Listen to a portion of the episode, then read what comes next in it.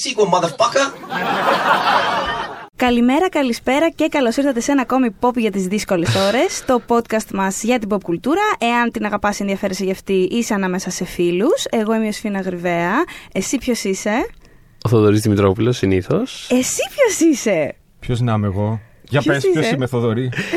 Είναι ο Πάνος ο Γκένας. ε, Έχουμε πώς ξεχωριστό... Με ονοματεπώνυμο. πώς, λένε, σαν τη- πώς λένε σε κάτι εθνικές εκπομπές πολλές φορές ο καλός συνάδελφος. Ε, Ναι. μου φαίνεται πάντα πάρα πολύ αστεία Ο, εκ- ο έκφραση. εκλεκτός Ο συνάδελφος. εκλεκτός, ναι, ναι. Ναι, ναι, ναι. Από, από για πες μας, ε, πες μας που γράφεις, τι κάνεις, τι οργανώνεις. Ε, Εγώ λοιπόν είμαι ο Πάνος ο Γκένας. Συνήθως έτσι με λένε. Ο Πάνος ο Κάπως, Γκένας. κάπως πάει ρε παιδί μου, κάπως ταιριάζει πάρα πολύ Δεν ωραία μπορεί, τα, είναι τα δύο σαν άρθρα. σοκολάτα. ε, είμαι αρχισυντάκτης του Cinemagazine GR, του site του περιοδικού Cinema. Ε, προγραμματιστής στο Διεθνές Φεστιβάλ Κινηματογράφου της Αθήνας Νύχτες Πρεμιέρας. Αγαπάμε νύχτες. Και Athens Open Air Film Festival.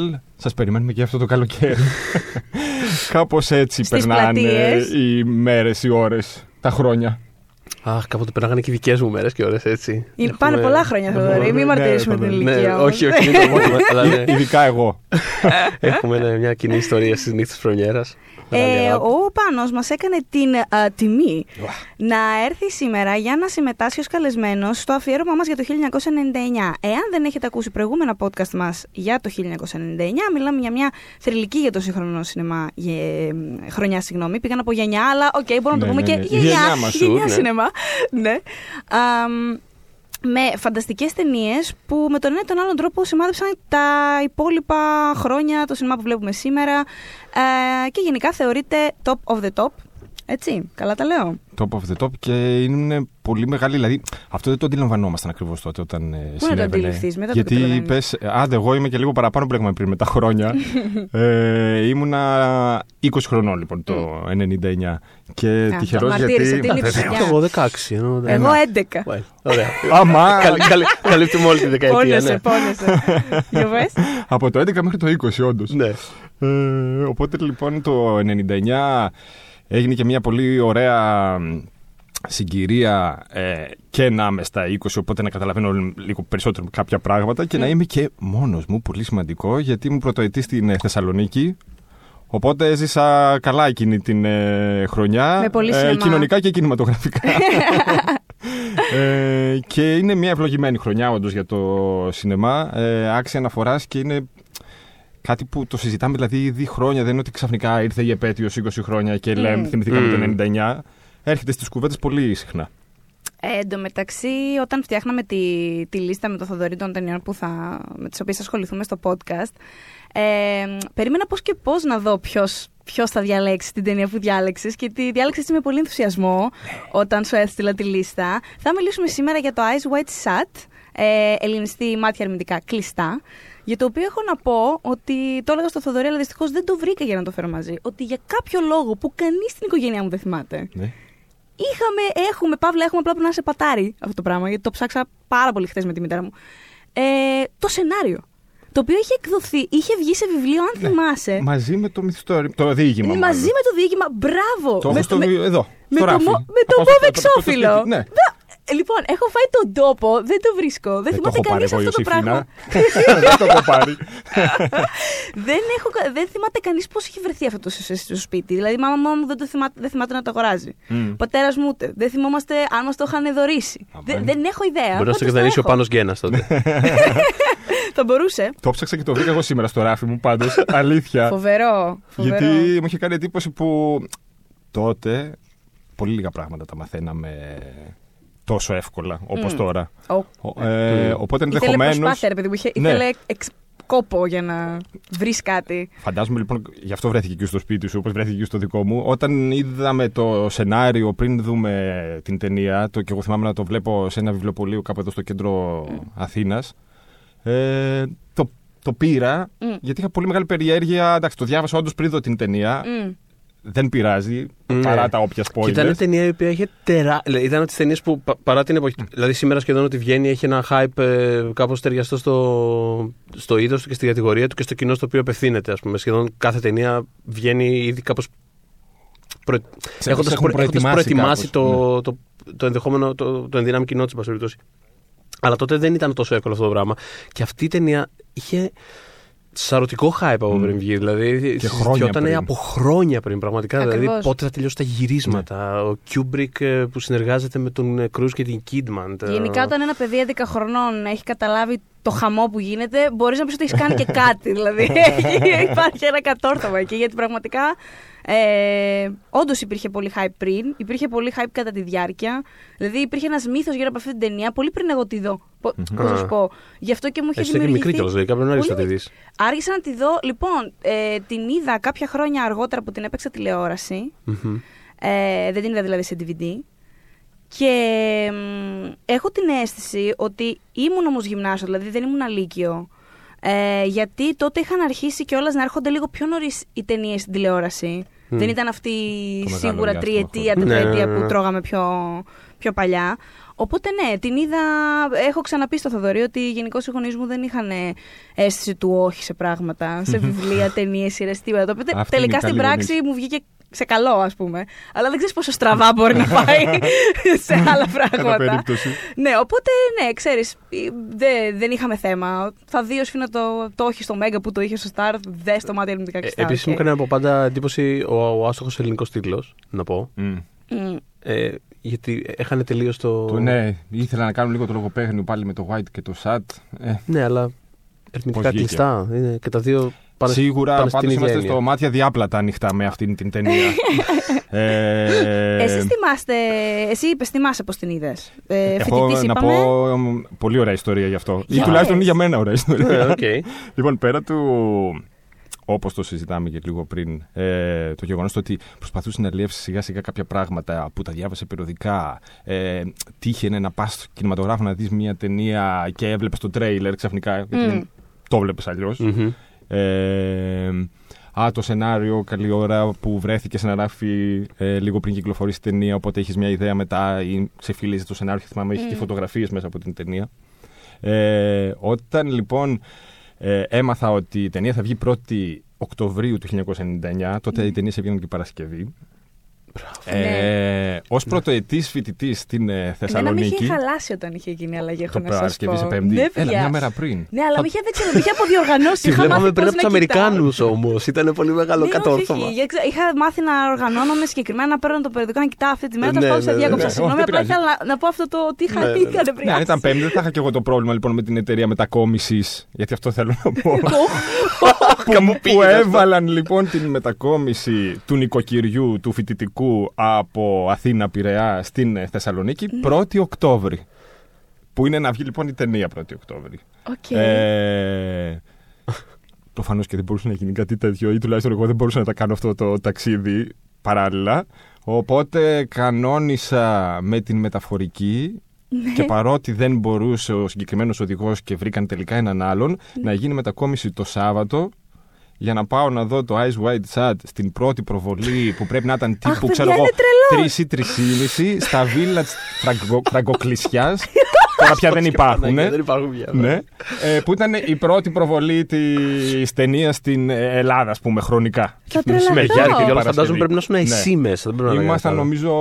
Εγώ είχα πάρει και έναν ε, φίλο άντε πες για παρέα. Άντε να ήταν ένας ακόμη, κάπως έτσι. Α, Απίστευτο. Πα- Και- Πάντα, Ναι, πάντα ναι. διασκεδαστικό να βλέπεις τέτοιες ταινίες σε μια εντελώς άδεια αίθουσα. Και πες μου λίγο κάτι, όταν ε, μ, τη- την είδες, έχεις κάνει όλο αυτό το, το, όλο αυτή τη- το deal, ας πούμε, για να πας να τη δεις. Η πρώτη σου αντίδραση μόλις τελειώνει η ταινία. Ε, θεωρείς ότι, πώς να σου πω, είπες, αχ, θα μπορούσα να έχω κάνει τη μετακόμιση ή τι με χτύπησε αυτή τη στιγμή. Και 20 χρόνια ήρθε να πει αυτό, λέει μετά. Όχι, εδώ πέρα στο Pop για τις σχολές είμαστε ειλικρινείς Έτσι. πάνω μου. Ναι, για πες. Ε, Γιατί πολλοί έχουν αναθεωρήσει για τη Ασφαλώς. συγκεκριμένη ταινία, έτσι. Ασφαλώς κάνεις όλο αυτό το, το deal γιατί έχεις να δεις Kubrick και μάλιστα τον, τον τελευταίο Kubrick. Μμ. Δυστυχώς. Ε, οπότε όλα λειτουργήσαν στην ε, ταινία.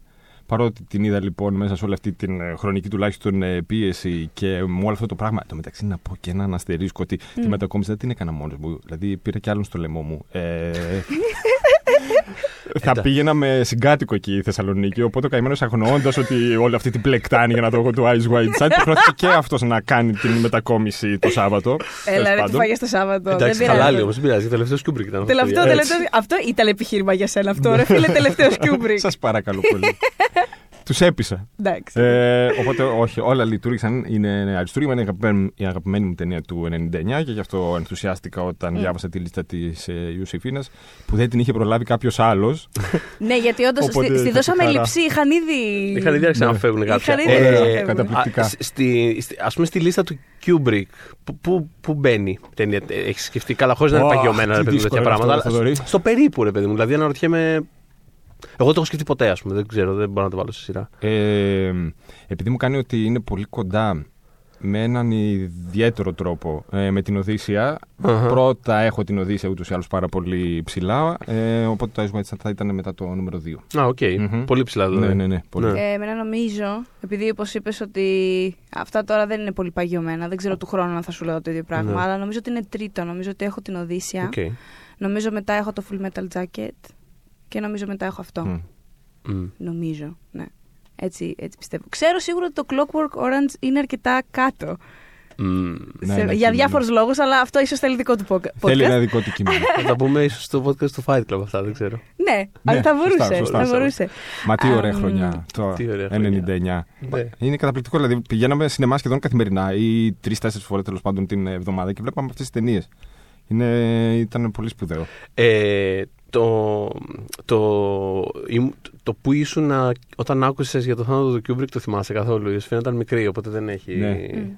Αλλά- Και θυμάμαι ότι το έμαθα ένα μεσημέρι, 7 Μάρτη θυμ- ήταν Αχα. ο θάνατος. Θυμάμαι το, ότι το έμαθα μετά το μεσημέρι κάποια στιγμή στο, στο σπίτι λοιπόν, που ήμουν. Οπότε ξαφνικά είναι αυτό που πάγωσε, γιατί όχι μόνο ο- μιλάμε για τον Kubrick, για έναν από τους μεγαλύτερους, ενδεχομένως και ο μεγαλύτερος ε, δημιουργούς, σκηνοθέτης, θεός. Ε, Δημιουργός, αλλά... Παύλος σκηνοθέτης, Παύλα, Παύλα Θεός. Πολύ, πολύ, πολύ ψύχρεμη. Ναι, Πολύ- πολύ ωραία, ναι, Είσαι ναι, πολύ πώς τα ψύχρεμος λέει. φαν του Kubrick. Ε, και ήταν αυτό λοιπόν που περίμενες να δεις και το Ice White Sand. Αχα. Ήξερες ότι υπάρχει μια ταινία εδώ. Οπότε πέρα από το ότι α, παγώνει ο χρόνος γιατί ξαφνικά σκέφτεσαι ότι ε, υπάρχει αυτή η τεράστια απώλεια. Ε, δεν θα υπάρχει κάτι άλλο στο μέλλον Μμ, μμ. από Kubrick. Ε, ξαφνικά ε, ήταν και ένα ρίσκο του διακυβεύεται λίγο η μοίρα αυτής της ταινίας. Μμ. Πώς ε, θα γίνει τώρα, πώς θα βγει. Μμ. Ε, και υπάρχει και μια παραφιλολογία Τεράστια. για το αν η Και το ταινία κατά είναι πόσο 100%. είναι 100%. Θέλω να πιστεύω ότι είναι. Εγώ νομίζω ότι είναι πέρα για πέρα. Δεν ξέρω. Εμένα μου, Μμ. μου, Δεν ξέρω, μου υπάρχουν- μυρίζει η Kubrick τρελά. Και εμένα. Αλλά υπάρχουν πολλά αντικρουόμενα. Μμ. Δηλαδή, υπάρχει και άποψη ότι, ότι αυτός πήραζε τις ταινίες μέχρι Ναι. τελευταίο δευτερόλεπτο ή ακόμα και αφού είχαν κάνει πρεμιέρα. Οπότε Μμ. τύπου τρεις, μη- πόσο, τρεις μήνες πριν βγει η ταινία πέθανε. Ήταν Κάτι- Μάρτιος, η ταινία βγήκε Ιούλιο, Παρα- νομίζω, Αμερική. Ναι, κάπου τόσο. Αυτό τόσο. Οπότε υπάρχει το ότι αποκλείεται δεν έχει τελειώσει. Δηλαδή, ξέρω, υπάρχει και το, το, αυτός το, το, το θρυλικό τηλεφώνημα Στο Radio City. ε, στον, Μμ. ε, στον ε, συνεργάτη του που είχε γράψει το Full Metal Jacket, τώρα δεν θυμάμαι το όνομα, το θυμηθώ, που είχε αρνηθεί να γράψει το Eyes Wide Shut, εν πάση περιπτώσει, αλλά είχαν επαφή, μιλάγανε και, και που έλεγε αυτός ότι ότι του είχε πει ο Kubrick ότι εντάξει, τους έδειξε ένα cut γιατί έπρεπε να υπογράψουν ε, Kidman Ναι. Cruise τα, τα συμβο... σχετικά με το γυμνό, ας πούμε. Έπρεπε να πάρουν κάποια OK τυπικά, αλλά δεν ακούγονταν καθόλου χαρούμενος και τέτοια. Δηλαδή υπάρχει, αυτό το, υπάρχει αυτή η παραφιλολογία. Άλλοι λένε ότι, είναι, ότι ήταν 100% τελειωμένοι και ότι ε, μέχρι και ότι ε, κάποιες μεταφυσικές προσεγγίσεις του στείλ ότι επειδή ήταν τόσο OK με την ταινία, γι' αυτό χαλάρωσε και γι' αυτό πέθανε. Ξέρω, δηλαδή, το τι διαβάζεις. Εντάξει, άλλο level. Άλλο level. το τι διαβάζεις, ας πούμε, για αυτό το πράγμα είναι φοβερό. Ε, λοιπόν, θέλω να μου πεις, ε, Θοδωρή, να μου κάνεις μάλλον μια Ναι. σύντομη περιγραφή της ταινίας. Έτσι, Ναι. για να πούμε λίγο στο κλίμα. Να αρχίσουμε να μιλάμε για πλοκή, να αρχίσουμε να μιλάμε Λοιπόν, για πρωταγωνιστές. ε, είμαστε Χριστούγεννα στη Νέα Υόρκη. Τι ωραία Χριστούγεννα. Είναι μια χριστουγεννιάτικη ταινία. Οικογενειακή. Οικογενειακή, μπράβο, οικογενειακή. Ναι, ναι, ναι. Είναι από τις καλύτερες χριστουγεννιάτικες ταινίες. Ναι. Είναι, είναι χριστουγεννιάτικη ταινία. Ναι, είναι με must τον σε ίδιο κάθε τρόπο που λίστα. το, που το Die Hard είναι χριστουγεννιάτικη ταινία, είναι έτσι και αυτό. Εντάξει, μπορούμε να το συμφωνήσουμε αυτό; Ναι. Συμφωνούμε, ναι. Ότι είναι με Christmas την- movie. Ωραία, συνέχισε, συγγνώμη. Ε, και έχουμε τον κύριο Dr. Bill ε, Harford που Ναι. Αυτό που δεν το ήξερα είναι ότι το όνομα αυτό είναι αναφορά στο όνομα του Harrison Ford, επειδή ο Kubrick ήθελε σε αυτό Ναι. το ρόλο έναν τύπου Harrison Ford. Ναι, ναι, ναι. Ε, Γενικώς ήθελε Vanilla Americans. Vanilla Το Americans, οποίο είναι ναι, δηλαδή δεν, φανταστικό. γιατί στο, στο βιβλίο από το οποίο έχει προέλθει, που είναι ένα βιβλίο της δεκαετίας του 20 που διαδραματίζεται στη Βιέννη, αν δεν κάνω Το Dream λάθος. Story, ναι. Ναι. Ε, ναι, ο χαρακτήρας είναι εβραϊκής καταγωγής ε, και κάπως αυτά τα στοιχεία Και έχουν... αυστριακός. Και, αυ- ναι, Ναι. και αυτά τα στοιχεία κάπως έχουν απαλειφθεί γιατί θέλει ο Kubrick να είναι... Γενικά τέλος πάντων έχει πολύ ενδιαφέρον το, το ρόλο που παίζει ας πούμε, η πολιτική στις ταινίες του Kubrick. Είναι κάπως απολιτίκ ακόμα και στις πολεμικές. Δηλαδή, έχει, έχει πολύ ενδιαφέρον εν πάση περιπτώσει, αυτό που επιχείρει να κάνει. Θέλει συνειδητά εν πάση περιπτώσει, να κάνει κάτι πάρα πολύ παγκόσμιο και βανί- ξεκινάει από ένα βανίλα, όπως είπες. Αυτό. Ήθελε να είναι υπεράνω πάση υποψία. Αυτό. στο Θέλουμε ζευγάρι, έναν, Το κεντρικό. ε, έναν generic Αμερικάνο. Έναν ωραίο Αμερικάνο, εν πάση περιπτώσει. Ε, τον Tom Cruise θα πάρεις. Τον Tom Cruise θα πάρεις. Εκείνη την εποχή, ειδικά. Τον Tom Cruise θα πάρεις. Ναι. Ε, ο οποίος τον βλέπουμε στην, ε, στη διάρκεια του, της οικογενειακής του ζωής, εν πάση περιπτώσει. Μμμ. Είναι παντρεμένος με την ε, Νικόλ Κίτμαν. Κοίτα να Ε, δεις. Κοίτα να δεις κάτι πράγματα. Πώς τα φέρνει η ζωή. Πώς τα φέρνει η ζωή. Έχουν και μια κόρη.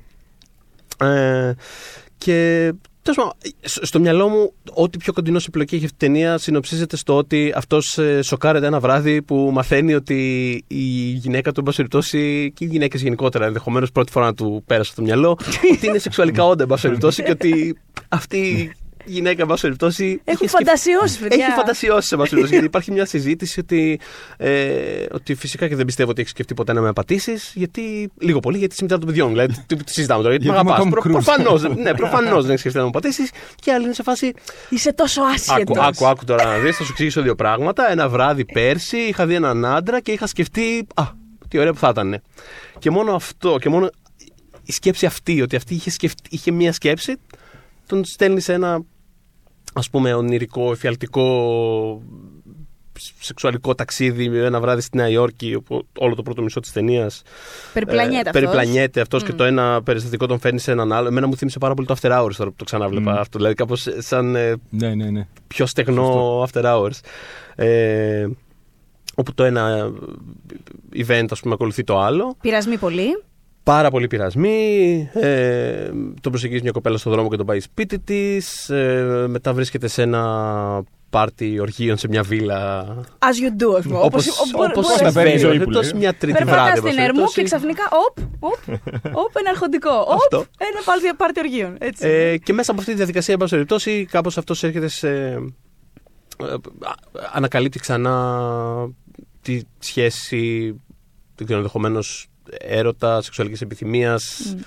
Ε, και αυτός και η γυναίκα του καταλήγοντας. Επαναπροσδιορίζουν τη καταλήγει. σχέση και ένα Επαναπροσδιορίζουν χρόνο τη σχέση. μετά χωρίζουν. ναι, γιατί όπως λέει αυτή στο τέλος, που θα φτάσουμε βέβαια εκεί πέρα, αλλά Ναι, ναι, πηδάω ναι, τώρα. σπουδαίο. Ε, τίποτα δεν είναι. Πώς το λέει, Ας μην ε, σκεφτόμαστε. ας μην σκεφτόμαστε για το πάντα. Είναι, Ναι. είναι πολύ αγχωτικό το forever. Ναι. Α το forever. Μπορούμε να σκεφτούμε άλλα πράγματα Ναι. πιο πρακτικά. Ναι. ναι, Φακ, ας πούμε. πρακτικά. Ναι. Αυτό. Α, λοιπόν, θέλετε να μιλήσουμε καταρχάς λίγο για τα γυρίσματα, τα οποία ήταν τιτάνιας δια... ναι. διάρκειας και εξίδλησαν τους πάντες. Ο άμυρος ο Χάρβι Καϊτέλ, να πούμε ότι απλά στα μισά έφυγε γιατί σου λέει, να σου πω, εγώ έχω κλείσει, έχω κλείσει δουλειές, έχω και ζω- έχουμε πράγματα και να ζωές, κάνω. ναι. Οπότε γι' αυτό έχουμε το Σίδνη Πόλαξ στην ταινία. Αρχικά ήταν του Χάρβι Ναι. Καϊτέλ ο ρόλος. Ε, κα- λένε φήμες, δεν είναι επιβεβαιωμένο, ότι έ- έπαιξε και τα κλάματα κάποια στιγμή ο Καϊτέλ. Δηλαδή, σε Ναι. φάση αυτή, δεν θέλω να φύγω. Γιατί μου το κάνεις αυτό; Ε, Είναι διάσημος εξάλλου ο Κιούμπρικ και το πόσο ανεκτικός ήταν και πόσο ελαστικός ήταν απέναντι στις Ναι. απόψεις και το. Έχω, έχω feelings πάνω σε αυτό, αλλά θα δούμε αυτό Ναι, που ναι, στην ναι, πορεία εντάξει. του podcast. Ε, μ, ναι, 15 λοιπόν μήνες. Τα γυρίσματα έγιναν στην Αγγλία. Γιατί ο Κιούμπρικ κιόλας Δεν έφευγε σε ποτέ. όλα τα άλλα που είχε, είχε και φοβία με τα αεροπλάνα. Μμ. Οπότε σου λέω: Εγώ δεν πάω νέο και λυπάμαι. Έστειλε. Είναι ε, φανταστικό αυτό. Δηλαδή, αν καταλάβει ο κόσμος. Πει αρκετοί έχουν δει την ταινία, την έχουν δει, τη φέρνουν εικόνα ή τέλος πάντων όσοι τη δουν από ε, σήμερα που μας ακούν και έπειτα. Μμ. Ε, να αντιληφθούν ότι η Νέα Υόρκη που βλέπουν στην ταινία είναι, Είναι- μια στημένη Νέα Υόρκη για τις Είναι ανάγκες της απίστευτο. ταινίας. Αυτό είναι απίστευτο. Έστειλε σκηνογράφους συγκεκριμένα για το, στο Greenwich Village που είχε υπόψη του να, τέλος πάντων, να περιπλανηθεί εκεί ο ήρωας κτλ. Ε, για να αναπαραστήσουν όσο γίνεται καλύτερα στην Αγγλία το, ε, την περιοχη Και νομίζω, αν δεν κάνω λάθος, ότι είχαν πάρει και κάποια πλάνα τα οποία χρησιμοποιήθηκαν στην ταινία σαν. ε, όχι ακριβώς green screen, με άλλη, με άλλη τεχνοτροπία. Μμμ. Κάπως σε rare view φάση. Ναι. Ότι υπά- ε, υπάρχουν και κάποιοι, υπάρχει και λίγη αληθινή Υπάρχει και τέλος λίγη πάντων. αλήθεια, Νέα Ένα Υόρκη. τσικ, το τσικ ναι, το ναι, ναι, λεγόμενο. κάτι εξωτερικά. Ναι. Βάλτε το, τον, ε- το, τον εαυτό σας στα παπούτσια του Καϊτέλ. Ε, και, και, και όλο όχι μόνο. 15 μήνες. δηλαδή. Ε, ναι. θυμάμαι ότι πρέπει να είχαν ξεκινήσει τα γυρίσματα ουσιαστικά νομίζω το Νοέμβρη του 96. Το 96, ναι, σωστά. ναι, Ε, και ο πρώτος κύκλος, τουλάχιστον όταν πρέπει να είπαν ραπ, Μμ. ε, πρέπει να έγινε στους 14 μήνες το Γενάρη του 98. Μμ. Λοιπόν, ε, ξαφνικά νομίζω το Γενάρη. Μέσα σε αυτό έχει γίνει όλο αυτό το επεισόδιο που έχει περιγράψει ε, η Ιωσήφίνα με τον Χάρβι Καϊτέλ που έφυγε από την ταινία, οπότε αντικαταστάθηκε από τον ε, Σίδνεϊ Πόλακ. Και δώσ' Υπήρχε του και μια πάλι. φήμη που ήθελε ότι και καλά υπήρχαν πολύ έντονες, δηλαδή τότε αυτό ακούγαμε, ότι υπήρχαν και έντονες ερωτικές σκηνές μεταξύ του χαρακτήρα του Χάρβι Καϊτέλ και Ναι, της ναι. Νικόλ Κίντμαν. Καμία σχέση όταν ήταν την ταινία. Ναι. Ε, και σε, θυμάμαι ότι έπειτα, μετά από αυτό το ραπ του Γενάρη του 98, ε, αντικαταστάθηκε η Τζένιφερ Τζέισον Λί Ναι. από την ε, Μαρή Μαρή Ρίτσαρτσον. Ρίτσαρτσον. Νομίζω το πρώτο επεισόδιο που, ας πούμε, όπως είπε και ο Θοδωρής πριν, είναι λίγο επεισοδιακή η πλοκή στο Ice White Chat. Οπότε μετά από την εξομολόγηση της φαντασίωσης της ε, Kidman στο Cruise, το πρώτο επεισόδιο με την... Είναι με την ε, ασθενή που, με την που, είναι, κόρη που είναι και του αφορμή για να φύγει από το Θανόντα. σπίτι αυτός εξ αρχής. Μπράβο. Ε, Ε, υπάρχουν όλες αυτές τις ιστορίες που θέλουν ε, τον Kubrick να κινηματογραφεί τον Tom Cruise 95 φορές, διαβάζαμε τότε. Να περνάει Η- μια πόρτα. Ο, ο, ο, Κρούζ, ο Κρούζ δεν έχει αρνηθεί τίποτα από αυτά. Έχει μιλήσει Ναι, λίγο ναι. για την ταινία δημόσια αφού, έχει, αφού κυκλοφόρησε.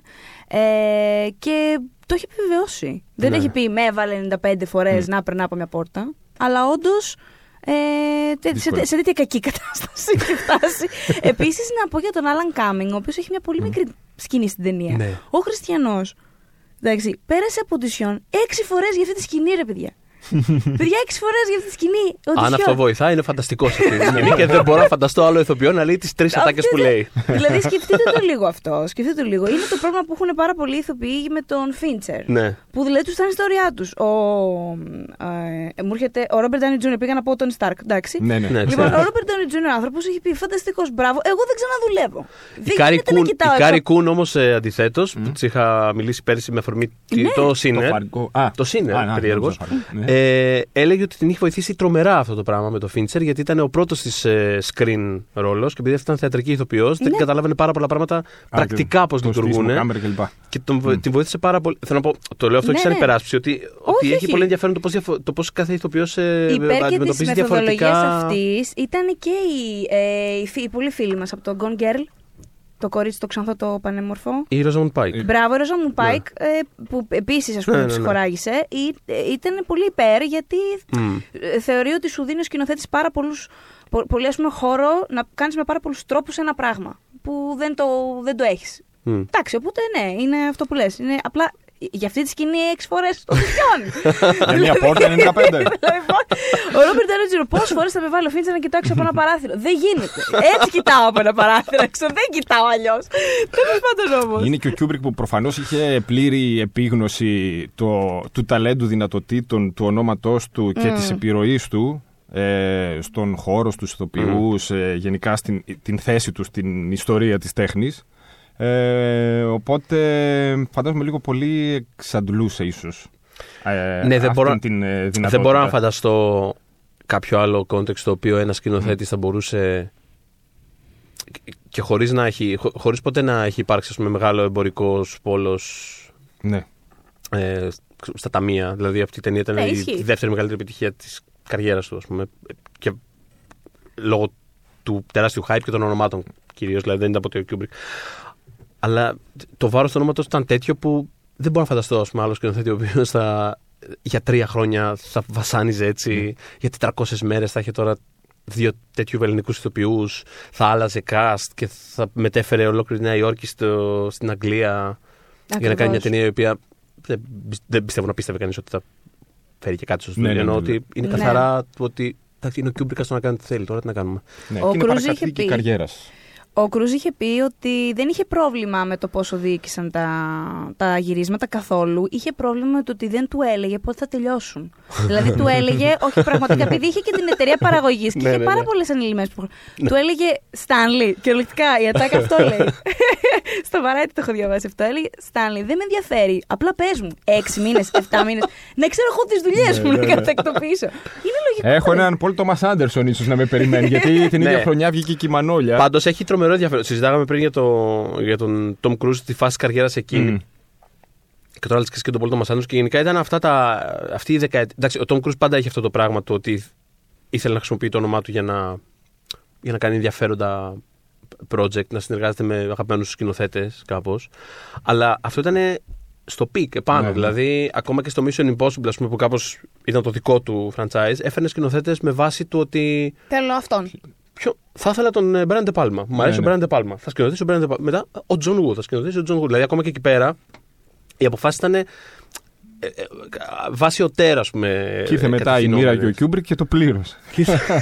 τον Κάπως έσπασε μετά, έτσι. ναι. και μετά ήταν σε φάση, λοιπόν, πάρα πολύ ωραία. Christopher McQuarrie. Οχτώ ταινίες.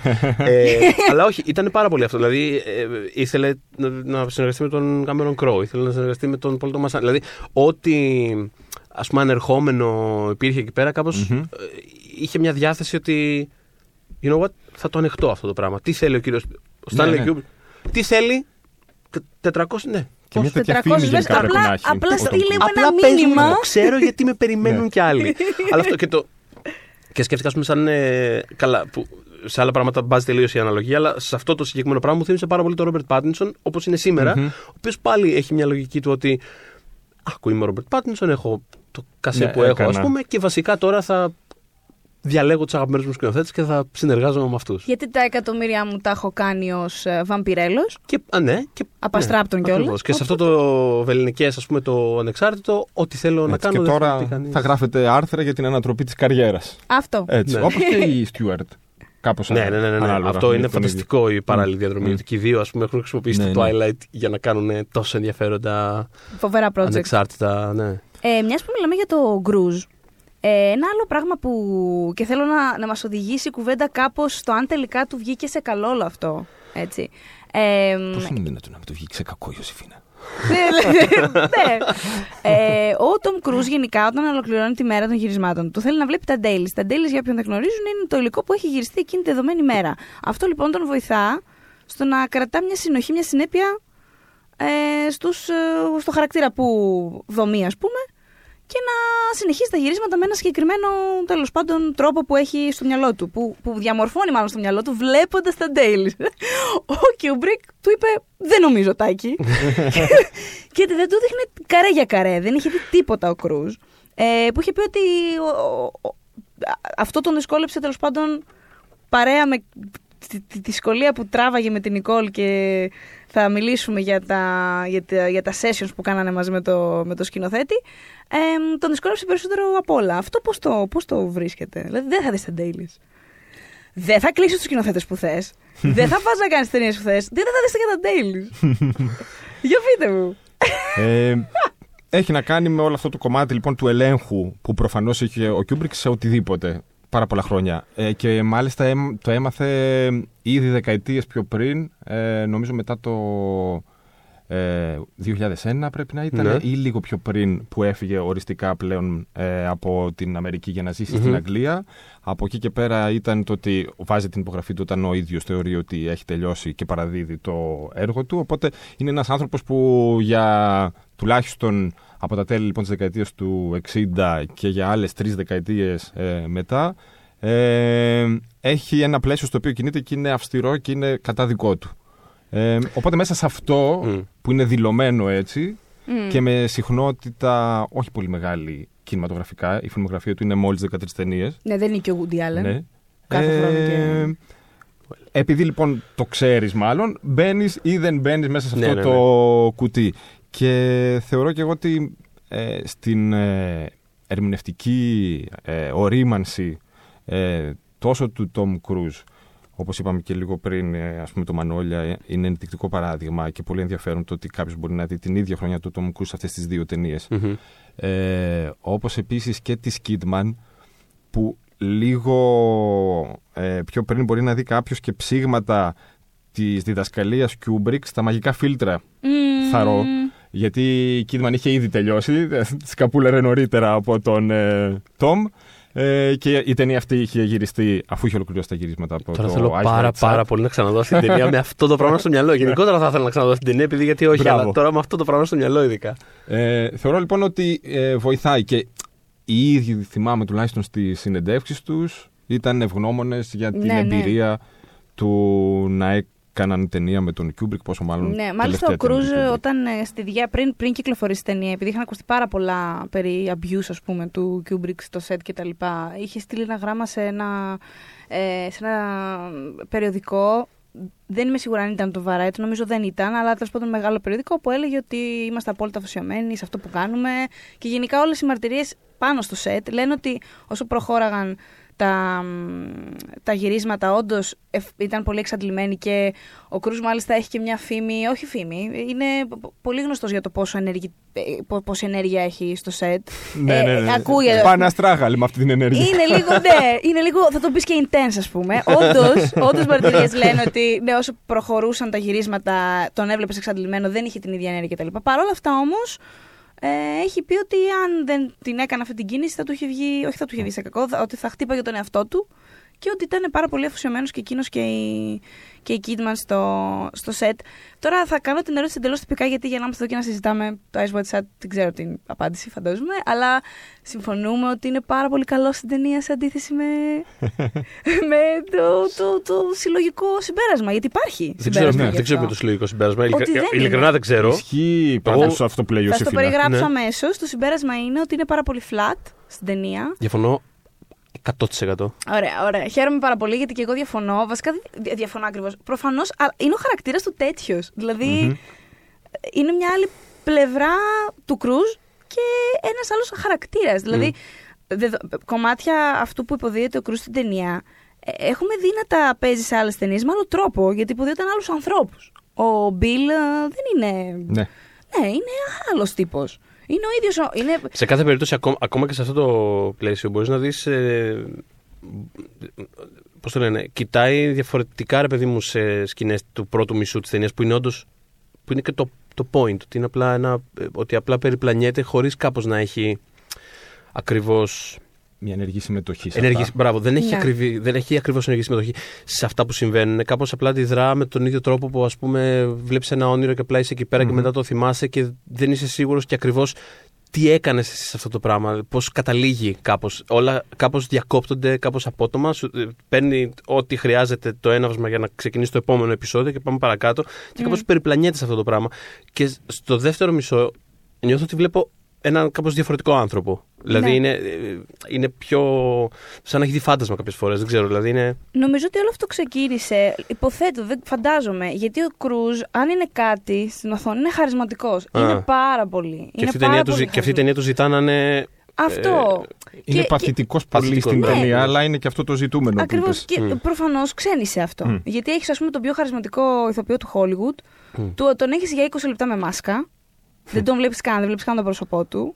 Και στην υπόλοιπη ταινία είναι αυτό που λες. Δηλαδή, στο πρώτο μισό είναι κάπως flat, προσπαθεί να συνειδητοποιήσει αυτό που του συμβαίνει, φαντάζεται πράγματα. Και στο δεύτερο ε, έχει ένα shift, το οποίο όμως δεν είναι πολύ δραματικό. Όχι, δεν Οπότε είναι- και δεν είναι πάλι καθόλου δεν δραματικό, βλέπεις το εννοείται. κλασικό κρούζ με τα Μμ. ξεσπάσματα. με όχι, το- όχι, καθόλου, καθόλου. καθόλου. αυτό. Αλλά αντί να το Σε δουν. κανένα σημείο της ταινίας Τώρα το δεν βλέπεις ξέρω, αυτό. θέλω να είμαι και πιο. Αλλά αντί να το δουν, ρε παιδί μου, σαν κάτι απλά διαφορετικό, σημαίνει ότι είναι στεγνός. Δεν είναι στεγνός. Είναι απλά άλλος άνθρωπος. Δεν Ναι, ξέρω. νομίζω ότι είναι η πιο ευάλωτη στιγμή του, Μμ. ε, επειδή όπως είπε και ο Θοδωρής και η Ιωσήφινα, πάρα πολύ ωραία. Ουσιαστικά είναι ένας υπνοβάτης της Νέας Υόρκης. Αχ, τι ωραία. Ε. Το έθεσε. Αχ, Πνοβάτη της Νέας Υόρκης. Η, η Kidman του παρέχει, η σύζυγος του παρέχει την ε, φαντασίωση, από εκεί και πέρα ξεκλειδώνει. Υπάρχουν όλα αυτά τα επεισόδια ε, που συνιστούν το πρώτο μισό της ταινίας. Είναι εντελώς παθητικός μέσα σε αυτό. Είναι πολύ ενδιαφέρον το ότι δεν έχει καμία συμμετοχή σε αυτή. Η, η εμπλοκή του με τα γεγονότα όλα αυτά είναι τυχαία. Κάποια Αχα, στιγμή ε, ο μεγαλύτερος του φόβος είναι που του ζητούν στο όργιο όταν πλέον εκτίθεται Να ε, κάνει- να γυμνοθεί. Να φέρει το στα όνειρο ανθρώπου. δηλαδή που μπορεί να έχει ο εφιάλτης, ας πούμε, ο καθένας μας, να είσαι σε ένα δημόσιο χώρο Και να είσαι γυμνός. και να σου ζητήσουν να είσαι Ναι, γυμνός. ναι, ναι. Ε, και από εκεί και πέρα, όταν στο δεύτερο μισό της ταινίας έστω ότι γίνεται λίγο πιο αστυνομική, ας πούμε, αν να χρησιμοποιήσω αυτό το, ε, αυτή την ορολογία, ε, πάλι φανερώνει έναν ε, χαρακτήρα που δεν μπορεί να δώσει ο ίδιος λύση, γιατί τελικά δεν την είχε ποτέ. Ε, νομίζω ότι είναι μια πολύ ε, φεμινιστική ματιά αυτή που έχει ο Κιούμπρικ στην ταινία. Το ότι, και γι' αυτό ίσως αδικείται και λίγο ο Κρούζ σε σύγκριση με την Κίτμαν. Ο η Κρούζ Kidman είναι έχει πολύ λιγότερες ταινίες. 160 λεπτά στην ταινία, ας ναι, πούμε, ναι, ναι, σχεδόν χοντρικά. σε κάθε Μμ. σκηνή της. Ε, Η Κίτμαν έχει Γι' αυτό και τρεις θέλω να δείτε μονολόγους. αντέλειζο άνθρωπος. Ε, μα, τόσα. Είμαι κάθε Kidman μέρα όμως- εδώ. Τελικά Kidman- χρόνο του, α, του έδωσε. Η Kidman έχει τόσο λίγες σκηνές, αλλά είναι όλες πάρα πολύ Αλλά αιχμηρές. είναι αυτή που, μη, που γιατί μένεις. σε ο- κάθε σκηνή της Kidman συνιστά κάποια, κάποια στροφή στην Ναι. ταινία, δ- δραματουργική, οτιδήποτε. Είναι πάντα, πάντα, πάντα κάτι, κάτι αλλάζει και πάντα η, η Kidman Ισχύει. κάνει κάτι Οπότε που αυτή μπορεί να είναι είναι Περνά ένα από βλέμμα πολλά ή να είναι στάδια Μμ. η Kidman. Ε, Ε, εμφα- με εμφανή τρόπο, με πολύ ναι. εμφανή τρόπο. Και παραδίδει επίσης εξαιρετικά και τους τρεις μονολόγους. Είναι αυτή που έχει την τελευταία ατάκα κυριολεκτικά ε, στην ταινία. Οπότε νομίζω ότι η σύγκριση λίγο αδικούσε Το- και το τον Cruise. ε, Κρούζ. Ο οποίος μάλιστα αυτό που έχει πολύ ενδιαφέρον ε, στην ταινία μα- και μου αρέσει πάρα πολύ, θεωρώ ότι είναι και λίγο ένα πανούργο παιχνίδι που έκανε ο Κιούμπρικ στο σενάριο. Ε, είναι πως ο, ο καημένος, ο γιατρούλης. Γυναικολόγος νομίζω. Γυναικολόγος, Γυναικολόγος, Οπότε, ναι. Άλλο ένα πολύ αστείο πράγμα. Ο γυναικολόγος που δεν αντιλαμβάνεται την γυναίκα ως σεξ. Ακριβώς, δεν, δεν είναι καθόλου τυχαίο. Ε, αυτό όπως το πράγμα. που, που συζητούσε και πριν ο Θοδωρής. Ε, ότι σε όλα σώζεται ε, από την παρέμβαση κάποιου άλλου. Ε, του λέει η Kidman την φαντασίωση και χτυπάει ένα τηλέφωνο για να τον σώσει ε, Και να φύγει από το και σπίτι. να φύγει από το σπίτι για να μην έχει αντίδραση σε αυτό. Ακριβώς. Ε, είναι στο, στην πιθανή ας πούμε ερωτική περίπτυξη ενδεχομένως με την ε, ε, γυναίκα του δρόμου τέλος πάντων που συναντά Και χτυπάει το πάλι τηλέφωνο εκεί που είναι η τηλέφωνο Kidman. από την ε, γυναίκα. Πάει να γίνει αυτή η έκθεση στο, στην βίλα των οργείων. Ε, ξαφνικά κάποια άλλη θα τον σώσει που ίσως μπορεί να είναι αυτή που είχε σώσει και στο πάρτι που βλέπουμε στην ε, πρώτη σκηνή. Οπότε όλα αυτά τα είναι έχεις μια αίσθηση ότι σκηνή παρασκηνή είναι σαν να ακούς καμπανάκια, σαν να ακούς κουδούνια που προσπαθούν να σώσουν, τυχαία όμως, ε, και ίσως να ξυπνήσουν μετά ε, τον κεντρικό χαρακτήρα. Και αυτό είναι που συνεισφέρει πάρα πολύ και στον ε, ονειρικό χαρακτήρα που λέγαμε, που ποτέ δεν έχεις την αίσθηση ότι κάτι τελειώνει οριστικά. Και με έναν εκπληκτικό τρόπο καταφέρει. Επειδή, επειδή είναι κάπως πολύ, πολύ βαριά η εικόνα του, του, του Kubrick πάντα, δεν έχει. Δεν ύπταται καθόλου. Δεν είναι, είναι, Ναι. είναι πολύ στιβαρό αυτό το πράγμα. Με έναν εκπληκτικό τρόπο καταφέρνει αυτό το πράγμα που κάνει να είναι και ονειρικό ταυτόχρονα, αλλά και πάρα πολύ ρεαλιστικό Ε, με ποια rigid, ας έννοια. πούμε, το- Ναι. Μμ. Ε, δεν ξέρω, το οποίο ας πούμε, για μένα κάνει ένα φ- εκπληκτικό point και για, το, και για, αυτή, και για αυτό το, αυτή την κοινωνία κάπως στην οποία κινείται, αυτή τη, το- Μια- τον vanilla Americans που λέμε, Μμ. mm. την κοινωνία προνομίου, εν πάση περιπτώσει, Μμ. που κάπως με έναν τρόπο το, το, το κινηματογραφεί σαν να είναι ταυτόχρονα και πάρα πολύ ένα κάπως γεγονός ε, στιβαρό, αναπόφευκτο, αλλά ταυτόχρονα και μια ονειρική φευγαλαία μπουρδα, ξέρω εγώ. Δηλαδή, ε, ο τρόπος που τα συνδυάζει αυτά τα δύο Ναι. ε, κάνει ένα εκπληκτικό point για την κοινωνία εκείνη τη στιγμή. Το οποίο είναι ένα. Δεν, ξέρω, δε- δεν είναι από τα πράγματα που προ- πιο προφανώς συζητιούνται ό- όσον αφορά αυτή την ταινία, αλλά, αλλά κάπως πιστεύω ότι υπάρχει και αυτό εκεί μέσα. Μμμ. Ε, ναι. Πάντως δεν θεωρώ ότι είναι τυχαίο ότι τα παράπονα που ακούστηκαν για τον Κρούζ μετά, ειδικά από την κριτική, είχαν ακουστεί και νωρίτερα για τον πρωταγωνιστή του Μπάρι Λίντον, τον Ράιαν Ονίλ. Που πάλι τα ίδια πράγματα. Πάλι Ναι, ότι ναι. είναι πάρα Α. πολύ flat στην οθόνη, πολύ ξέρω. Και... Αλλά το θέμα είναι, δεν ξέρω, ο Κιούμπρικ για μένα, δεν, δεν- πείτε μου αν έχετε αντίρρηση σε αυτό, αλλά δεν νομίζω ότι ήταν ποτέ actors director με τίποτα. Δηλαδή δεν. ε, Και, και μόνο, αν δεν κάνω λάθος, από όλες τις ταινίες, τη φιλμογραφία του, μόνο δύο ε, υποψηφιότητες ερμηνείας έχουν υπάρξει για τα Όσκαρ. Που αυτό δεν είναι κάποιο είδους μέτρηση, Μμμ. ας πούμε, τόσο Παναγία μου δεν πήραν Όσκαρ και θα κάνουμε. Αλλά θέλω να πω ότι ε, π- νομίζω ότι ε, χρησιμοποιεί κάπως τον ηθοποιό σαν δοχείο Μμμ. για να φτιάξει ένα περιβάλλον γύρω του και να πει κάποια πράγματα. Δεν Κοίτα, είναι, φα- ο, ο, ο, ο- δεν φαντάζω- είναι όντως ο Φίντζερ που λέγαμε πιο πριν, που θα θέλει να βγάλει την τάδε ερμηνεία από την τάδε και θα βάλει Τους χρησιμοποιεί τη καθαρά- Ρούνη Μάρα να γυρίσει Μμ. ένα διάλογο 79 φορές. Τον Ναι. ενδιαφέρει πιο πολύ ο χώρος γύρω από αυτό και, αυ- και το πώς αποδίδεται Τους χρησιμοποιεί Αυτό καθαρά θέλει να πει. σαν πινέλα. Σαν, σαν χρο- με αυτή την έννοια. ότι- Ακριβώς. Δεν φταίνει οι ανθρώποι θέλω να Ναι, πω. όχι, πάντα έχει να κάνει και με την ε, φόρμα. Δηλαδή εδώ Ναι. Μμ. η φόρμα είναι το όνειρο. Ναι. Ναι. Ε, είναι πάρα πολύ. ε, Παίρνει το διάσημο χολιγουδιανό ζευγάρι, το παρουσιάζει σε μια ευάλωτη στιγμή. Ε, Προφανώς και θεωρώ ότι έχει και. μ, Επειδή είναι πολύ κεφαλικός, καμιά φορά ξεχνάμε ας πούμε, και την ανθρώπινη διάσταση και θεωρώ ότι αυτή η ταινία έχει επίσης χιούμορ. Πώς δεν βέβαια. Ενδεχομένως. Έχει, ναι, Ε, δεν ξέρω ποια θα ήταν η αντίδραση του αν θα μάθαινε ότι ένα χρόνο μετά όντως ο, ο Κρούζ και η Κίντμαν χώρισαν και πώς μπορεί να ήταν λιθαράκι σε όλο αυτό ε, Αν ήτανε. η εμπειρία Αν αυτών των ήταν, έχω, ζητημάτων. έχω δηλώσεις.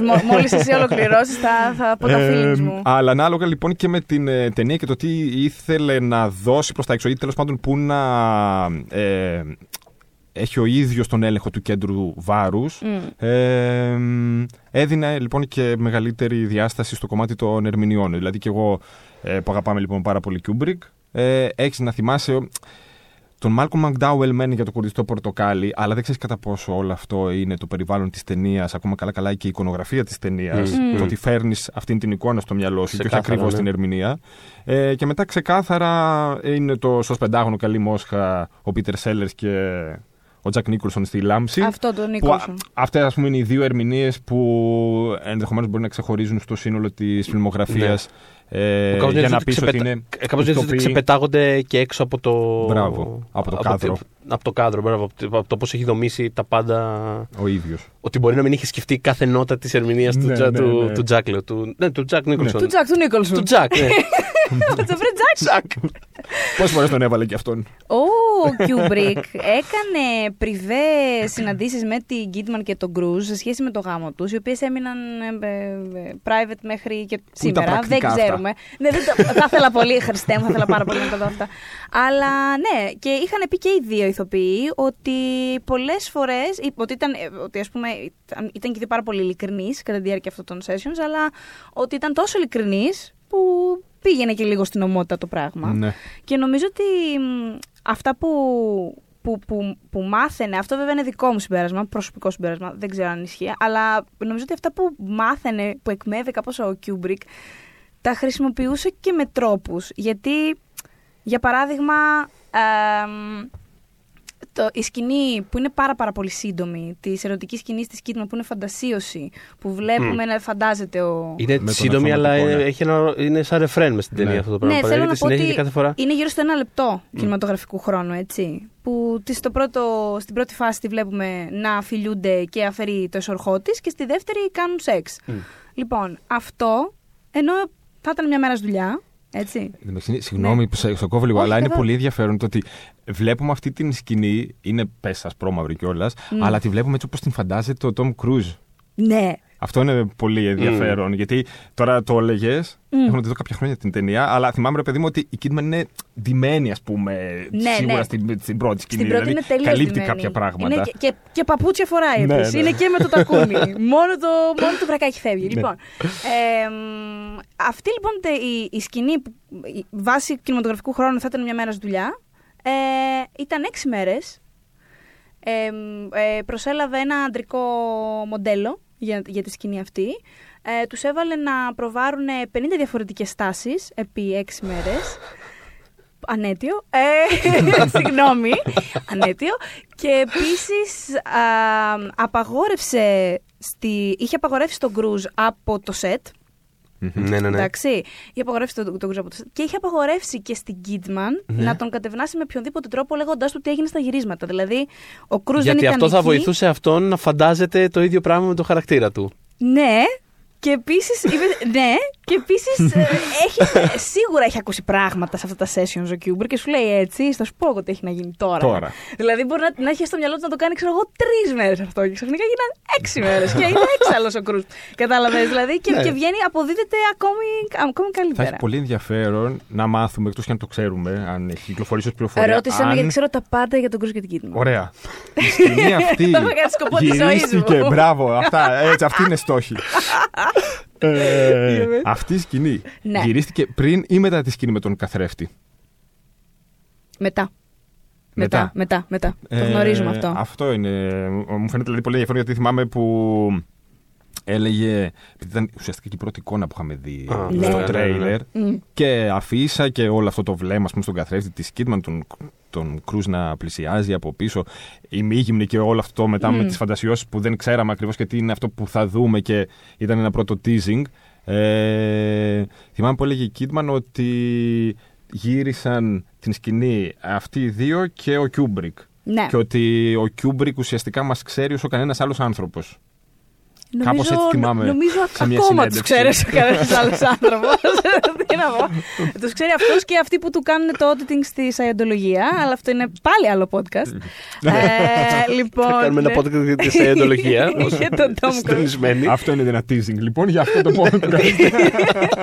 Όλο αυτό που ακούτε. Α, μ, ε, τι, τι ήθελα να πω; Α, Ε, ξέρεις τι ήθελα να πω μόνο, πες μου, συγγνώμη. όχι, τι; Ε, επειδή λέγαμε ότι έχει κάνει πολύ δύσκολη την ε, ζωή ο Στάνλι, που αγαπάμε, ε, σε όλους αυτούς τους ε, διάσημους. Αυτό το ε, λέμε με, τα, τα λέμε με αγάπη όσα λέμε. Βέβαια. Ακόμα και τα νεύρα Γι' που αυτό έχουμε, είμαστε με εδώ. σεβασμό τα έχουμε. Ε, Τα έχουμε. θυμάμαι ότι έκανε, λοιπόν, Respectfully, ε, έξαλλος. Respectfully έξαλλη γιατί κάποια πράγματα ήταν ανέτεια, αλλά συνέχισε. Ναι. Είναι hashtag. Ε, Hashtag ανέτεια.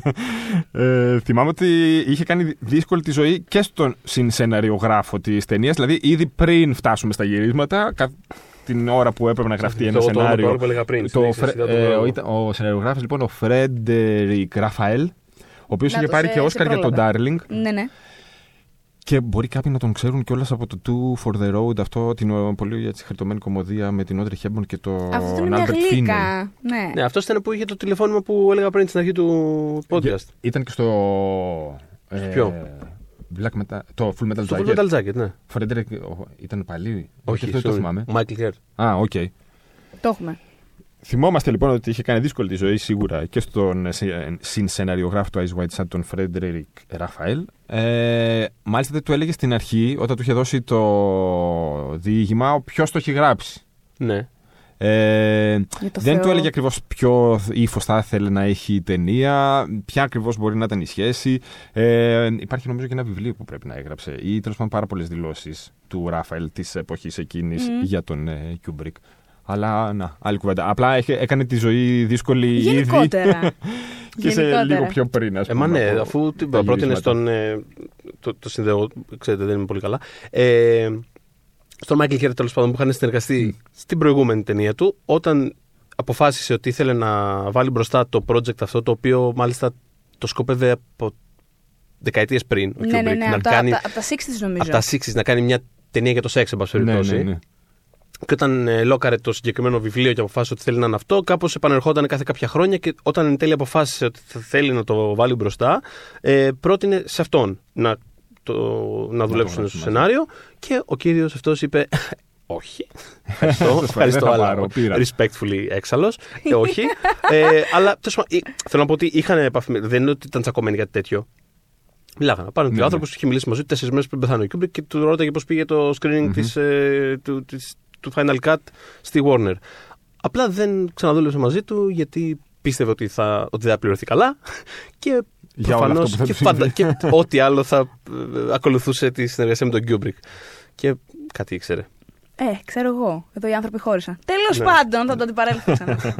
ε, μ, ε, υπήρχε λοιπόν τότε μία, ας πούμε, ένα συμπέρασμα τότε ότι ε, από την κριτική ότι ο, ο φανταστικός Kubrick τον οποίο δεν εξυπηρέτησε ο Tom Cruise που είναι το blockbuster boy.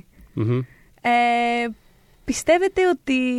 π- Πώς πιστεύετε ότι θα, θα υπήρχε αυτή η σκέψη σήμερα; Συγκεκριμένα για τον. ε, Συγκεκριμένα Cruise. για το, ναι, για τον Cruise, ναι. Συγκεκριμένα για τον Cruise. σε σχέση με έναν τέτοιο τέρα, ας πούμε. Γιατί τότε, ναι, αυτό, δηλαδή ο άνθρωπος προσπαθούσε να πει, ε, ψτε, ε, μπορώ να παίξω. Ε, Ναι, ναι. Ναι. Μπορώ να παίξω. Αλλά το συμπέρασμα τότε ήταν αυτό. Και πλάκα, πλάκα, ο, ο Κρούζ, ο οποίος έχει Ότι ήδη αυτός κάποιες έριξε την ταινία, υποψηφιότητες, ας πούμε. ναι. Ότι γι' αυτό Πιο δεν μας πριν. αρέσει η ταινία. Επειδή ο Κρούζ δεν μπορούσε να την εξυπηρετήσει και όχι το, το καμάρι μας ο Κιούμπρικ που. Εντάξει, αυτό δεν, δεν ξέρω. Δηλαδή, η λατρεία προς το auteur νομίζω είναι ένα διαχρονικό πράγμα που δεν, ε, δεν αλλάζει στην πραγματικότητα Μμ. ποτέ. Οπότε νιώθω ότι αυτό ενδεχομένως να μην είχε κάποια διαφορά. Ναι. Ο- Η μεγάλη μεταβλητή εδώ πέρα είναι ο ίδιος ο Τόμ Κρούζ, γιατί είναι ένας ηθοποιός που περιέργως νιώθω ότι δεν είχε. Ποτέ δεν έλαβε το σεβασμό που θεωρώ Αυτό. ότι του αξίζει. Συμφωνώ. Απόλυτα. Παρότι. Έχει ε, και υποψηφιότητες. Παρότι Αλλά έχει, δεν έχει... έχει- επιτυχία σε κάθε πιθανή διάσταση του, του τι σημαίνει το να είσαι ηθοποιός στο Hollywood. Και superstars. Superstar στο Hollywood. Και Superstar. με είναι ο, τέτοια ο διάρκεια τελευταίος κιόλας. Hollywood star που Ναι. έχουμε, Ναι. εγώ θεωρώ. Με, με Και την παλιά έχει έννοια. μια διάρκεια η οποία είναι αδιανόητη. Δηλαδή, ο άνθρωπος είναι, ε, είναι στην κορυφή από 80s μέχρι σήμερα στην Ναι, ουσία. πάμε δηλαδή, τέσσερις δεκαετίες. είναι, είναι αδιανόητο αυτό το πράγμα που έχει καταφέρει. Και με, και με όσα έχει υποστεί η Και εικόνα τα προφανώς- τελευταία χρόνια, γιατί έχει σημασία και αυτό. Ναι. Θέλω να πω ότι πρακτικά οι ταινίες του αποδίδουν φοβερά, Ναι. παρότι ε, υπάρχει μια ας πούμε δεύτερη, ένα δεύτερο πρόσωπο Ναι, που, ναι, ναι, ναι, ναι, δεν το στο οποίο έχει συζητώ. εκτεθεί ο κόσμος. Και... Ακριβώς. Το οποίο το, το- τον χτύπησε πάρα πολύ, εννοείται. Και, και καλά έκανε κιόλας. Ενώ να σας πρόσεχε κάπου. Ε, Ε, συμφωνώ πάρα πάρα πολύ. ναι, αλλά βέβαια. παρόλα αυτά θέλω να πω ότι δεν, δεν μπορεί να διατηρηθείς σε, σε αυτό το level άμα είσαι ένα πράγμα. Δηλαδή θέλω να πω ότι όταν πετύχεις την κατάλληλη στιγμή και όλες τις συνθήκες που σε σχηματίζουν σε, σε 8 boy, σε star, οτιδήποτε, Μμ. ε, κάπως θα φύγουν. Θα- κάτι θα αλλάξει και θα... το τι θα μείνει είναι το θέμα. Δηλαδή για να έχει συντηρηθεί αυτός ο άνθρωπος εκεί πάνω για, τόσα, για τόσες δεκαετίες, ε, αυτό από μόνο του σημαίνει κάτι. Δηλαδή δεν είναι το Hollywood το οποίο έχει πιλάλα Sonic και Ντέ να διατηρεί το συγκεκ- συγκεκριμένα τον Tom Cruise στην κορυφή γιατί του χρωστάει κάτι. Ε, Αλλά, Μου χρωστάς, δεν σου χρωστάω. Ένα αλλά, πράγμα. αλλά πέρα από αυτό έχει δείξει και μέσα από. και οι συνεργασίες του είναι πάντα ενδιαφέρουσες, αλλά και ερμηνευτικά πάντα έχει δείξει σε στιγμές που, που χρειαζόταν ενδεχομένως. Ε, δηλαδή σκεφτόμουν πριν που λέγαμε για το, για το ότι σε αυτή την ταινία πολλοί κόσμος το θεωρεί σαν αρνητικό το ότι δεν βγάζει τη, τη χαρισματική του διάσταση ας πούμε.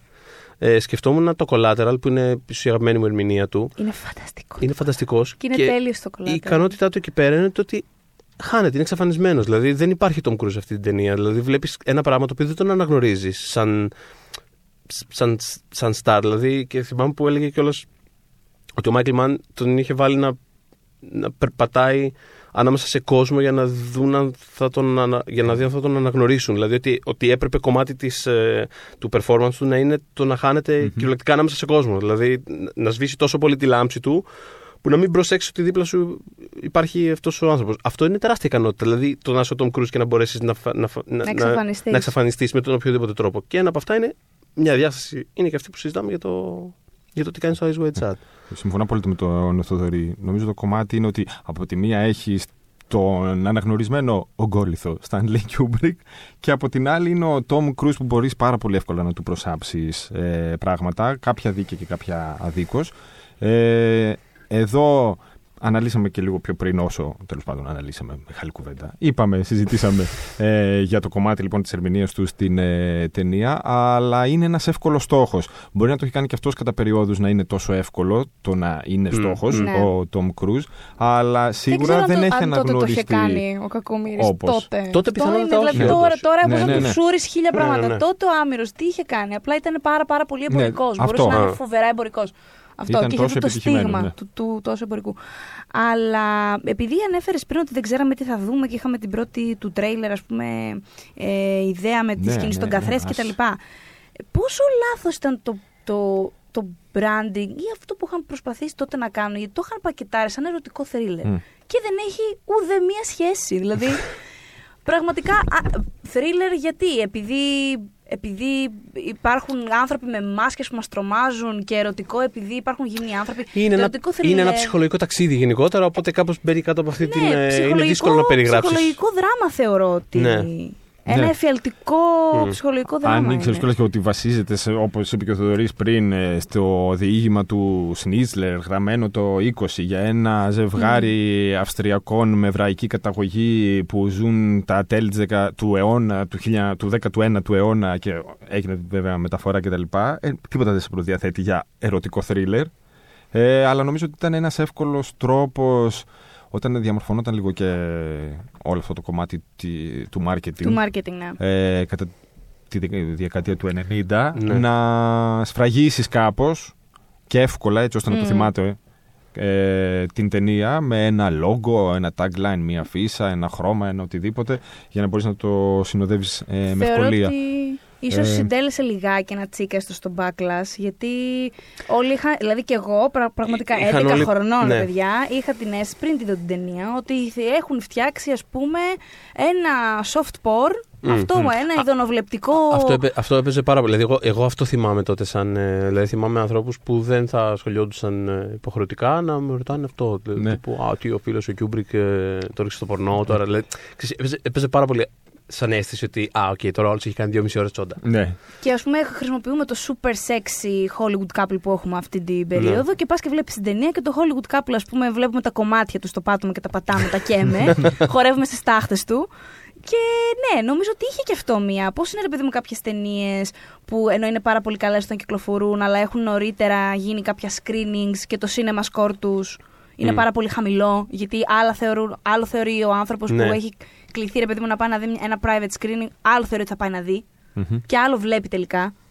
Ε, και τελικά έχει μια. Ε, και αυτό έπαιξε πάρα πολύ ρόλο τελικά, ναι. ε, Ισχύει αυτό το πράγμα. Δηλαδή, η αντίδραση ας πούμε, της κριτικής στην εποχή, θυμάμαι ότι θετική ήταν μεν, αλλά κάπως μαζεμένα, κάπω ήτανε- κάπως, κάπως βουβά θετική. Κάπως δηλαδή, ξέρεις. Πολύ Κοίτα, χλιαρό, εγώ το θυμάμαι. Ναι. Και Εγώ θυμάμαι. Πολύ μεχ θυμάμαι. Να πήγε καλά μεν.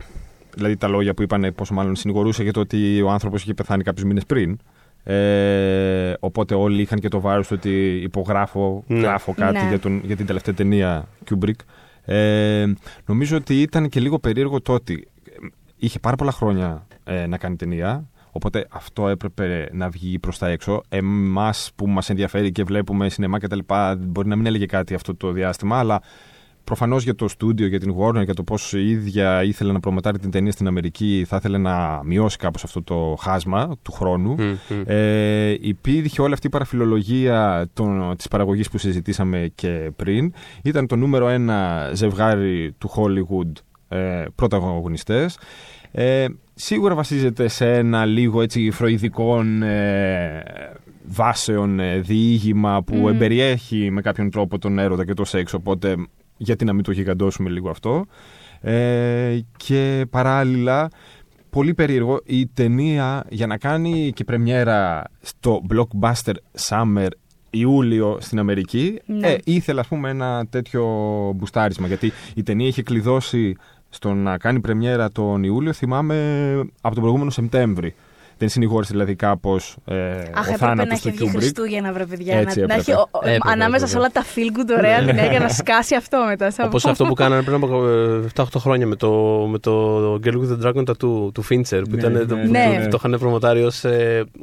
Ε, Την η, αφίσα τότε. η feel bad, ε, όρημη χριστουγεννιάτικη ταινία για ενήλικες φάσει. Ξέρεις, ένα τέτοιο πράγμα. Ή Είτε αυτό το πρόσφατα πράγμα σχετικά πάνε να στο κάνουν. franchise του Star Wars ε, με το Rogue One Μμμ. που πας ας πούμε, Μπράβο. να δεις μια ταινία χριστουγεννιάτικα και πεθαίνουν όλοι στο τέλος. Πεθαίνουν όλοι. Να σου πούμε ένα ωραίο feel good Christmas. Να μια ταινία Disney για τα Χριστούγεννα. Μπράβο.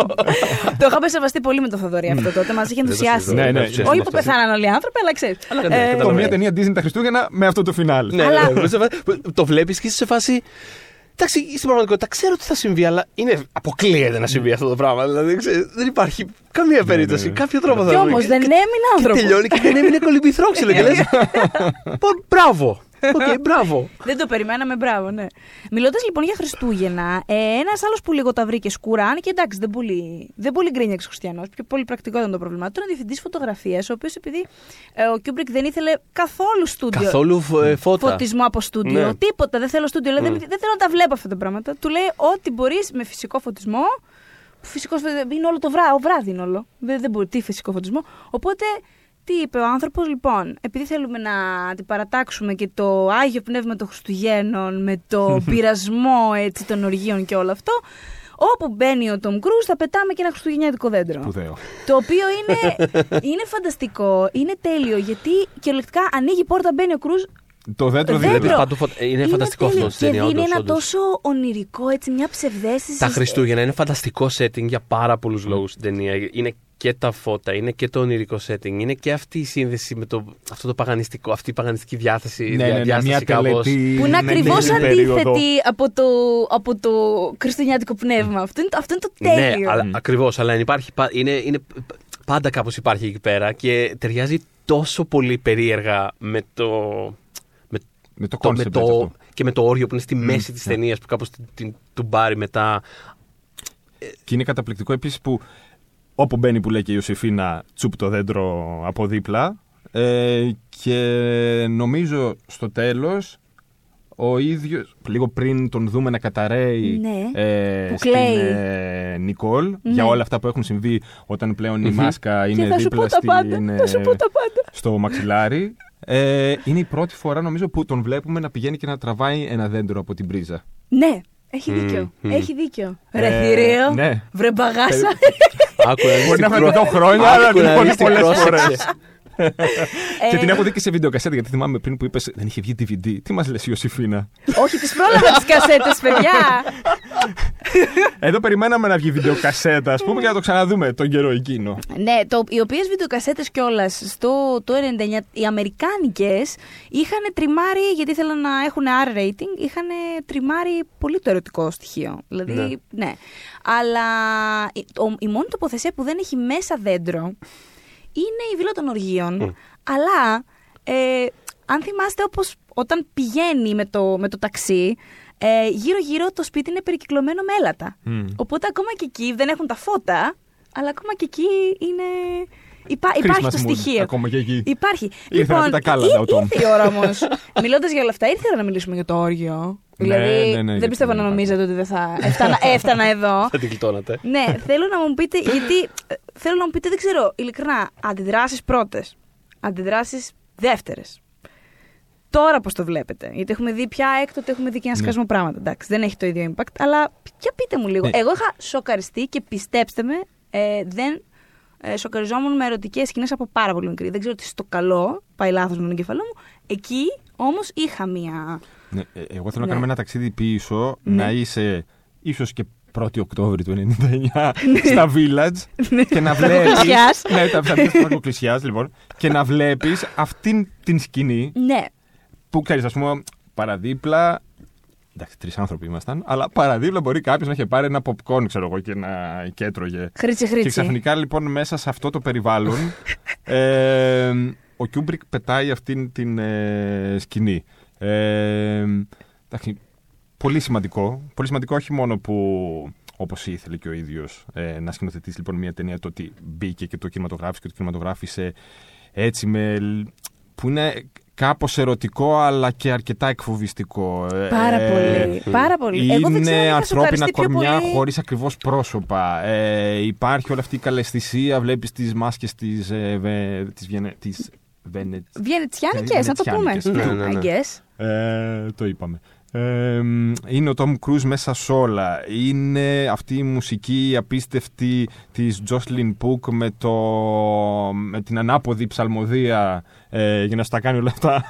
Να, ε, να τα κάνει elevate ας πούμε, σε ένα άλλο επίπεδο ακόμα πιο creepy μάλλον και Αυτό. τρομακτικό. Εγώ δεν θυμάμαι, δεν ξέρω Ε, δε- με τι είχα σοκαριστεί περισσότερο. Με τις ερωτικές ας πούμε πράξεις ή με το ότι είχα φοβηθεί. Δηλαδή μου προκαλούσε φόβο αυτό που έβλεπα. Δηλαδή κάτι δεν πάει καλά σε αυτή τη σκηνή. Αυτοί δεν ευχαριστούνται. Τι γίνεται; Αυτό είναι τόσο πολύ σαν κινούμενος πίνακας. Είναι τόσο Ναι. διαδικαστικά, τόσο. τόσο Και είναι τόσο deliberate, σκηνοθετημένη τόσο αυτή η μπράβο αυτό σεκάνς. Δεν ακριβώς. υπάρχει δε, παιδιά αυτό το πράγμα. Είναι Είναι σκηνοθετημένη. θεόστεγνο, δηλαδή. Ναι, ναι.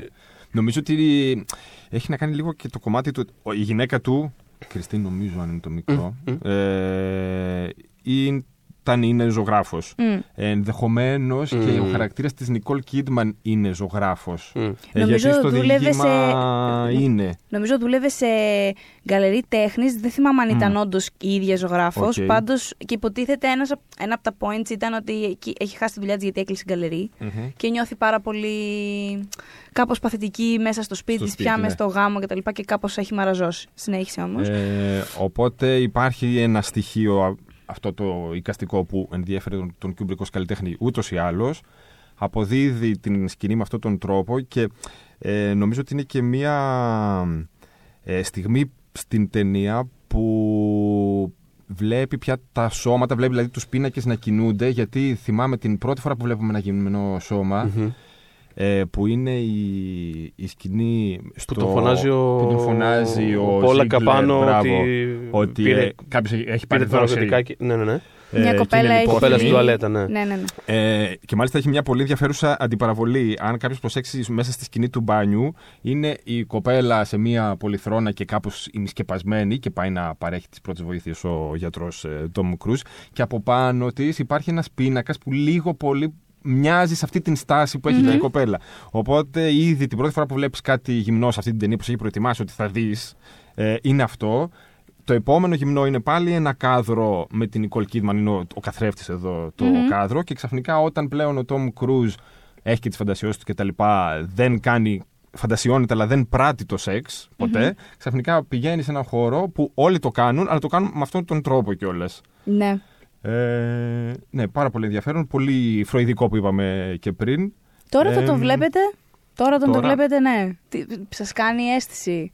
Ε, κοίτα, ε, για μένα είναι Σκυρτάει πολύ εύκολο κάτι. να ανακαλώ αυτή την αίσθηση της πρώτης φοράς, οπότε νομίζω ότι το κάνω σε όλες τις ταινίες σχεδόν. Μμ. Είναι Ω, τι ωραίο. σαν να τις βλέπω ξανά. Εγώ με, Για εγώ με πρώτη ορισμένε φορά, με. ορισμένες Μμ. ταινίες επίτηδες και όλα κάνω. Αν μου αρέσουν πάρα πολύ, κάνω καιρό να τις δω Μμ. για να δεν θέλω να, συ- να τις συνηθίσω. Πώς να σου πω. Ναι, ναι, ναι. Ναι, Εσύ, Μμ, Θοδωρή, Εγώ. Π- Πάνω, όταν σε, τη βλέπεις. πάνω ναι. σε αυτό που είπες, απλά θέλω να πω ότι ε, μια από τις τρει-τέσσερι αγαπημένες μου ταινίες της τελευταίας 20 ετία, στην εκδοχή της Νέας Υόρκης, ναι. δεν την έχω ξαναδεί από την. κυριολεκτικά μία φορά που την έχω δει. Μάλιστα. Γιατί θες Γιατί- να, μη- να σου μείνει με τον τρόπο που σου μείνε τότε. Γιατί με, με, με κατάκουσε τόσο πολύ, με, με έκανε ένα με το δάπεδο και δεν, Δεν θέλω. θέλω να το ξανακάνω αυτό σε μένα. Και, με- α, και αυτό. Ε, το θυμήθηκα τώρα που. Πουλάκι που μου. είδες αυτό. Θα το Τώρα- κάνω κάποια στιγμή, θα το ξανακάνω. Εσύ, ας βέβαια. πούμε, Θοδωρή, που μου την είδες ξανά, ας πούμε, πιο Ναι. πρόσφατα από τους τρεις μας. Ναι. Πώς σου φάνηκε η σκηνή. Ε, τίποτα. Μου φάνηκε τόσο δεμένη μέσα σε αυτό το πράγμα που, που κάνει η ταινία που δεν, δεν, μου, ξεχω, δεν μου ξεπίδησε καν. Πώς να το πω. Δηλαδή δεν. δεν- Κατάλαβες γιατί απογοητεύτηκε ο κόσμος τότε. Μου Αυτό. έχετε τάξει όργια. Θέλω να πω ότι τότε ήταν πάρα πολύ δεμένο με το hype. Ε, τύπου ότι έφτασε. Α, ότι τώρα επιτέλους. Γιατί όπως λες και εσύ, ε, ε, όλο το πρώτο μισό της ταινίας είναι ε, ε, μια ακολουθία από επεισόδια που έχουν αυτό το. Όχι ακριβώς teasing, γιατί δεν είναι, δεν είναι καθόλου παιχνιδιάρικο. Αλλά είναι αυτό ότι ξεκινάει πάντα κάτι και ποτέ δεν φτάνει κάπου. Ναι, ναι. Μμ. Και όταν φτάνουμε στη μέση της ταινίας που είναι αυτό το 20 λεπτό, πόσο είναι τέλος πάντων αυτή η σκηνή που είναι ένα πολύ πνοτιστικό πράγμα και τα κορμιά που απλά εντελώς. σαν να μην συμβαίνει τίποτα, ας πούμε, κινούνται και Ναι, κάνουν ό,τι κάνουν. κυρίως τα ναι εντελώς γυναικεία. δια- διαδικαστικά. ας πούμε. Εντελώς Είμαστε διαδικαστικά. εδώ. Ακριβώς αυτή είναι η λέξη. Εντελώ διαδικαστικά, απλά είναι εκεί πέρα, μάσκες, ακίνητοι σχεδόν. Παρότι και να κινούνται, νιώθεις ότι βλέπεις κάτι ακίνητο. Ε, Κάπως όλοι μετά από, ειδικά μετά το teasing ας πούμε, του πρώτου μισού, ήταν ότι Α, αυτό είναι για το οποίο Εδώ, συζητάμε. εδώ. Αυτό, αυτό είναι που έχει γίνει όλος χαμός. Μμμ. Οπότε είναι εντελώς. Είναι πολύ δύσκολο να το δεις έξω από αυτό το, το, το πλαίσιο, ας πούμε. Ενώ, δηλαδή, βλέποντας το σήμερα, δεν ξέρω, είναι τόσο. Βλέποντα το σήμερα, έχεις δει και Sense8. και δεν τώρα τι να σου Είναι πει τον άλλον ο. τρόπο που γίνεται. Εννοώ ότι δεν, Να δεν, σου πάει, πει ο Kubrick εννοώ ότι και δεν, δεν μάσκες. πάει καν το μια. Ε, εμένα δηλαδή που το βλέπα δεν πήγε καν ας πούμε, αισθητήρα- ο αισθητήρας μου σε, σε ένα. Ότι βλέπω κάτι ιδιαίτερο. ή Ότι Εργαλιστικό. βλέπω κάτι, ναι, Ναι. Ούτε καν, δηλαδή, όχι ότι δεν είναι, ε, ότι δεν το πέτυχε ή οτιδήποτε. Δεν, Ναι, νομίζω και Είναι- εγώ ότι είναι ο κάτι στόχος δεν είναι τόσο- το, η είναι- σεξουαλική ναι, τέλος ναι, ναι, πάντων. είναι τόσο ε, αυστηρά ένταση. μέσα, στο, μέσα στην αισθητική Πάλι της, εγκεφαλικά ε, της ταινίας δοσμένο. που δε- δεν μου ξεχώρισε καν ως, ως, ως κομμάτι. Δηλαδή, ε, προφανώς έτσι πάει η ταινία, αυτή, αυτό το ρυθμό ακολουθεί, Μμμ. αυτό το point θέλει να κάνει, αυτό ακολουθεί τώρα. Δεν- Απλά πέρασε και πήγα στο επόμενο. Ναι. Ε, πιστεύετε, μάλλον αυτή η ταινία κάπως ολοκλήρωσε το, τι- τα 90s όσον αφορά. Μια, εντάξει, ε, συμφωνήσαμε ότι δεν είναι ακριβώς ερωτικό θρίλερ, αλλά ας χρησιμοποιήσουμε το, τον όρο τώρα. Α, επειδή ήταν η χρυσή εποχή. Βέβαια. Ναι. Είχαμε με Σάι Σάρον, Στόουν, ο Μάικλ Ντάγκλας τότε είχε κάνει Ναι, ναι, Μιλάμε ναι. άνθρωπος, δεν υπήρχε. Πού θα δεις το Ναι, στα ναι, 90s ναι. το Μάικλ Ντάγκλας, ερωτικό θρίλερ. Δεν κάναμε κάτι άλλο. Ε, ναι, Ε, ο άνθρωπος θρύλος. Θρύλος. Θρύλος, δεν λες τίποτα. Λοιπόν, πολλούς απόψει. Άλλο podcast αυτό. Αλλά μιλώντας, ρε παιδί μου, για επίδραση τα, στο- στο σινεμά που ακολούθησε, εγώ πιο πολύ βλέπω ότι μ, ε, έκλεισε ένα κύκλο κατά κάποιο τρόπο. Δεν το έχω σκεφτεί ποτέ αυτό είναι η αλήθεια. Γιατί αλλά... ε, βλέπαμε πάρα πάρα πολλά τε- τε- τότε ερωτικά θρίλερ και Α. ήρθε αυτό με μια προσέγγιση όχι απλά διαφορετική, μιλάω απαλού. Με την έννοια ότι θα μπορούσε. Ε, δ- ότι δεν τολμούσε μετά ποτέ ξα- ξανά κανένας να προμοτάρει ερωτικό θρίλερ μετά από αυτό το πράγμα. Φάση, «Ο, ο, ο, ο, ο, ο». Μπορεί να είναι αυτό μια διάσταση, δεν το ξέρεις αυτό, δεν ξέρεις. Δηλαδή, Εγώ ε, δεν ξέρω αν μπαίνω σε αυτή τη διαδικασία. Το κοινό θα φτύσει. Έχουμε φτιάξει μια Σάρων, έχει γίνει εδώ πέρα ένας χαμός και έρχεται το πιο αντιερωτικό ερωτικό Μμ, θρίλερ μμ. εισαγωγικά. Και μήπως να το αφήσουμε στην άκρη, ξέρω εγώ, γιατί, για την επόμενη δεκαετία. Ή έχω λάθος. Γιατί νομίζω α, εκεί, ε, στα κάπου σταμάτησα ρε παιδιά να βγαίνουν αυτές τις ταινίες. Πάντως, ε, Είναι ενδιαφέρον αυτό που λες. Πολύ. Ε, γιατί υπήρχε. ήταν και μια. Όχι, πέρα, όχι μόνο οι ταινίες, αλλά δηλαδή τώρα που το συζητάς, ε, μου έρχονται, κατάλαβες, εικόνες από τη δεκαετία του 90 και τα εξώφυλλα των περιοδικών και τις Μμ. διαφημίσεις. Και ξέρεις όλο αυτό το ειδωνοβλεπτικό και πάρα πολύ εύκολα και παντού ε, δοσμένο. Ε, Το σιγά σιγά πράγμα. άρχισε να. Ε, που έχεις, ας πούμε, πολύ εύκολη άμεση πρόσβαση. Θυμάμαι δηλαδή, επειδή είπαμε τώρα το βασικό ένστικτο, Μμ. τι χαμό είχε κάνει το ότι το βασικό ένστικτο θα προβληθεί κάποια στιγμή για πρώτη φορά στην ε, τηλεόραση. Στο, Μμ, στο μμ, Μέγκα τότε νομίζω πρέπει να ήταν το βράδυ. Δηλαδή Στο Μέγκα πρέπει να ήταν. είχαν στηθεί όλοι που δεν είχαν δει την Στο πω ταινία. εγώ στο ή που Μέγκα είχαν ήταν. δει και θέλανε,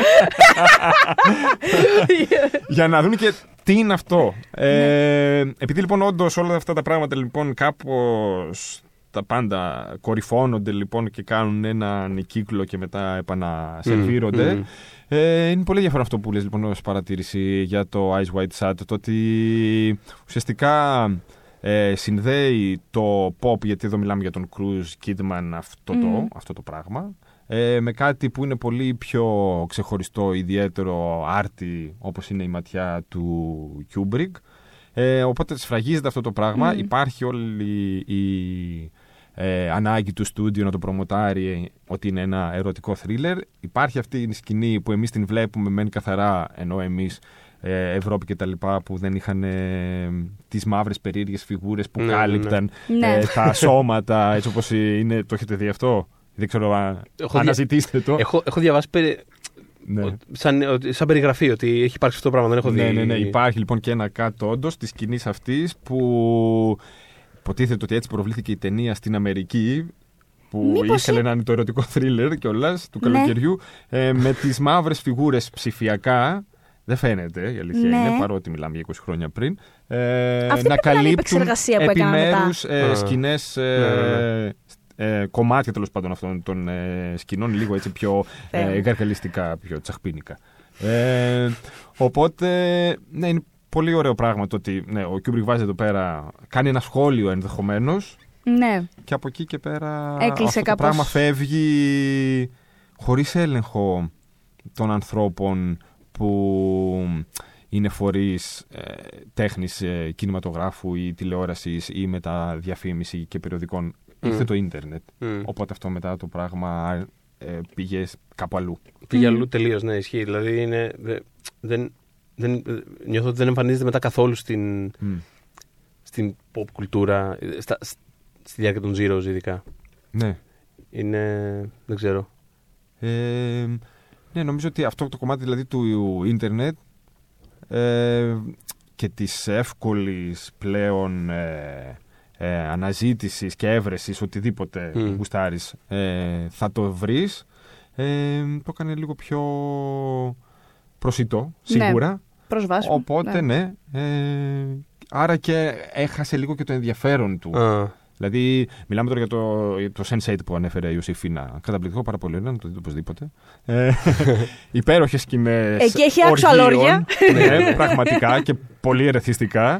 αλλά δεν θα κάνει, δεν έκανε αυτό το μπαλ. Δηλαδή, ασφαλώς και συζητήθηκε όπως έπρεπε, με διάφορους Ναι. όρους. Όχι, καταλαβαίνω τι λες. Αλλά δεν Ναι. είναι αυτό το ξαφνικά παγκοσμίως να βγει προς τα έξω. Ότι, Ναι, α, δείτε τι κάτι κάναν ξα- στην τηλεόραση οι άλλοι. Ναι, Ναι. και λίγο ενοχικά κιόλας. Α. Ναι, νομίζω ότι η ενοχή έχει φύγει. Εγώ βλέπω. Αλλά εντάξει. ν- Όχι, θα το πω. Βλέπω ψήγματα του Ice White Sat ε, σε, άλλα, σε άλλες, απ- από άλλη άποψη. Δηλαδή, ας πούμε, όντως βλέπω στον τρόπο που χειρίστηκε το γάμο στον Gone Girl, ο Φίντσερ, κάτι από το Μμ. Ice White Sat. Δηλαδή, Μμμ. πιο πολύ όσον αφορά ε, ε, το, το, ξέρεις, τ- την επιφάνεια και το πώς πραγματικά είναι τα πράγματα κάτω από μια ωραία επιφάνεια.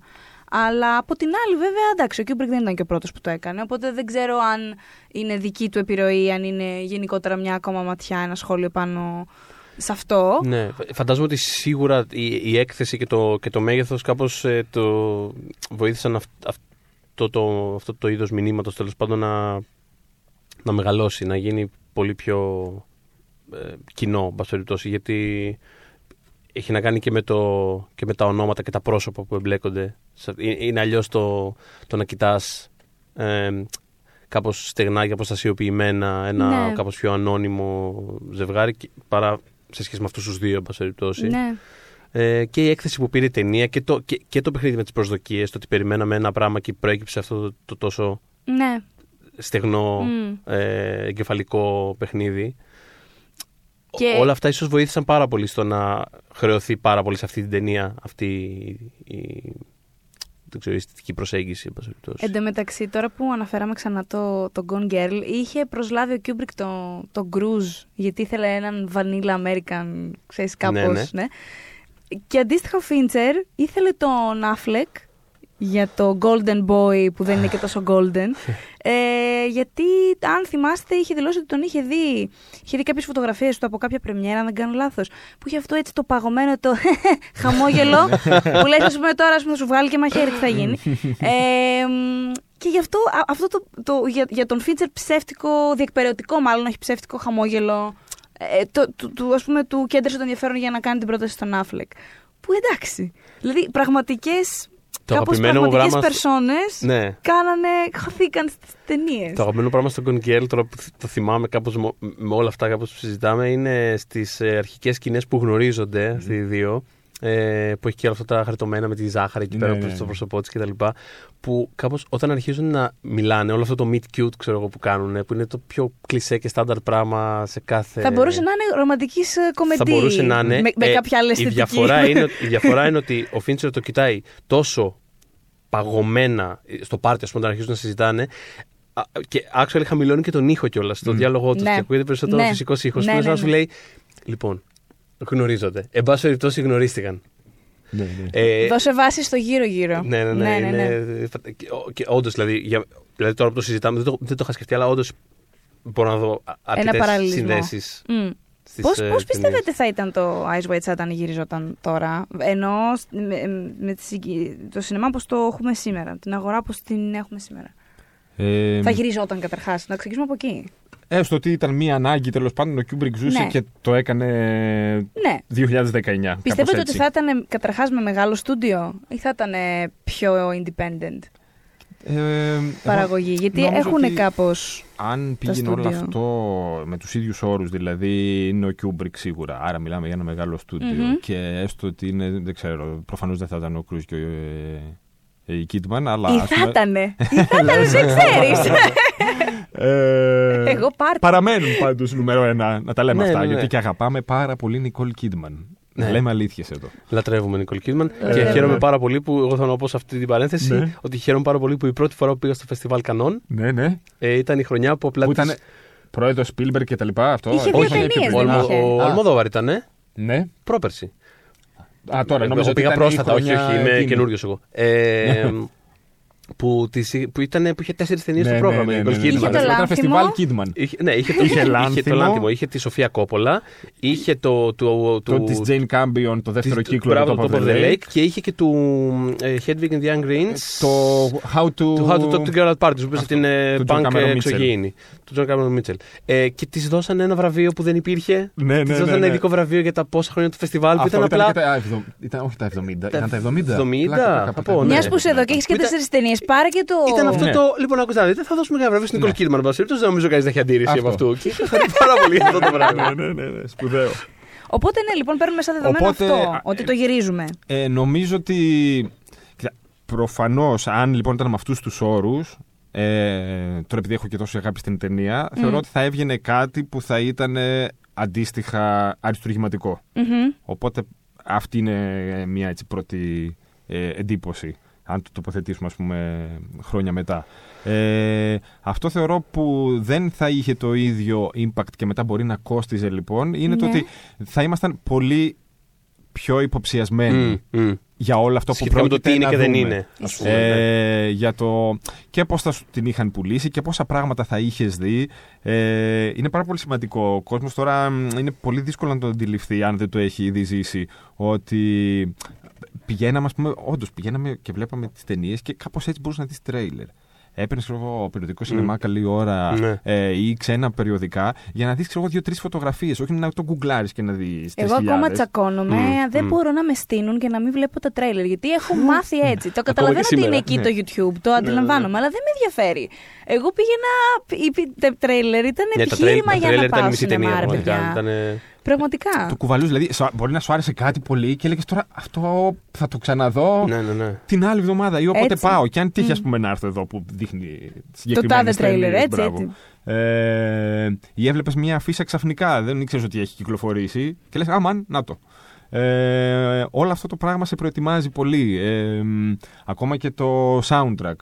Όταν Ναι. ε, κυκλοφόρησε το τρέιλερ, ήταν ο Chris Isaac λοιπόν ε, Μμμ. με την τραγουδάρα. Τι είχε γίνει, παιδιά, με αυτό; Παίρνει το soundtrack και βγαίνει όλη αυτή η αρρώστια μετά από τις πρωτότυπες συνθέσεις. Ο Λίγκετ εκεί με τα πιάνο του. Η αρρώστια. Ε, μ, και λες τώρα, αυ- και Αρρώστησε ο Πάνος. κάπως όμως αυτό σε βοηθάει, αν το έχεις ακούσει, να δεις ότι α, εδώ λίγο η ταινία μπορεί να είναι. μ, Όχι λίγο ακριβώς πιο αυτό που περιμένω. moody. Ναι, ναι, ναι. Ε, Δεν έχεις τα τράση σύνθια που ναι. θα περίμενες από, το, από ένα Ε, Μάικλ Ντάγκλα. Επειδή όμως, μάλλον, λέω, μάλλον το τονίζω το μάλλον με κεφαλαία, δεν θα ήταν ο, ο Κρούζ και η Κίτμα στου πρωταγωνιστικούς. Και μπορεί να ήταν, Ναι, ε. ρε παιδιά. Και να είναι και παντρεμένοι. Αυτό, θα, αυτό είναι τώρα το σημαντικό. Α ας δούμε το, ας δοκιμάσουμε. Πρέπει να Ξέρω βάλουμε, εγώ, ναι. δεν νομίζω ότι μπορείς να βρεις τέτοιο αντίστοιχο παντρεμένο ζευγάρι αυτή τη στιγμή. Ναι. Οπότε μήπως να τους κάνουμε cast, ξέρω εγώ. Προσπα... Παιδιά από χτες το σκέφτομαι αυτό.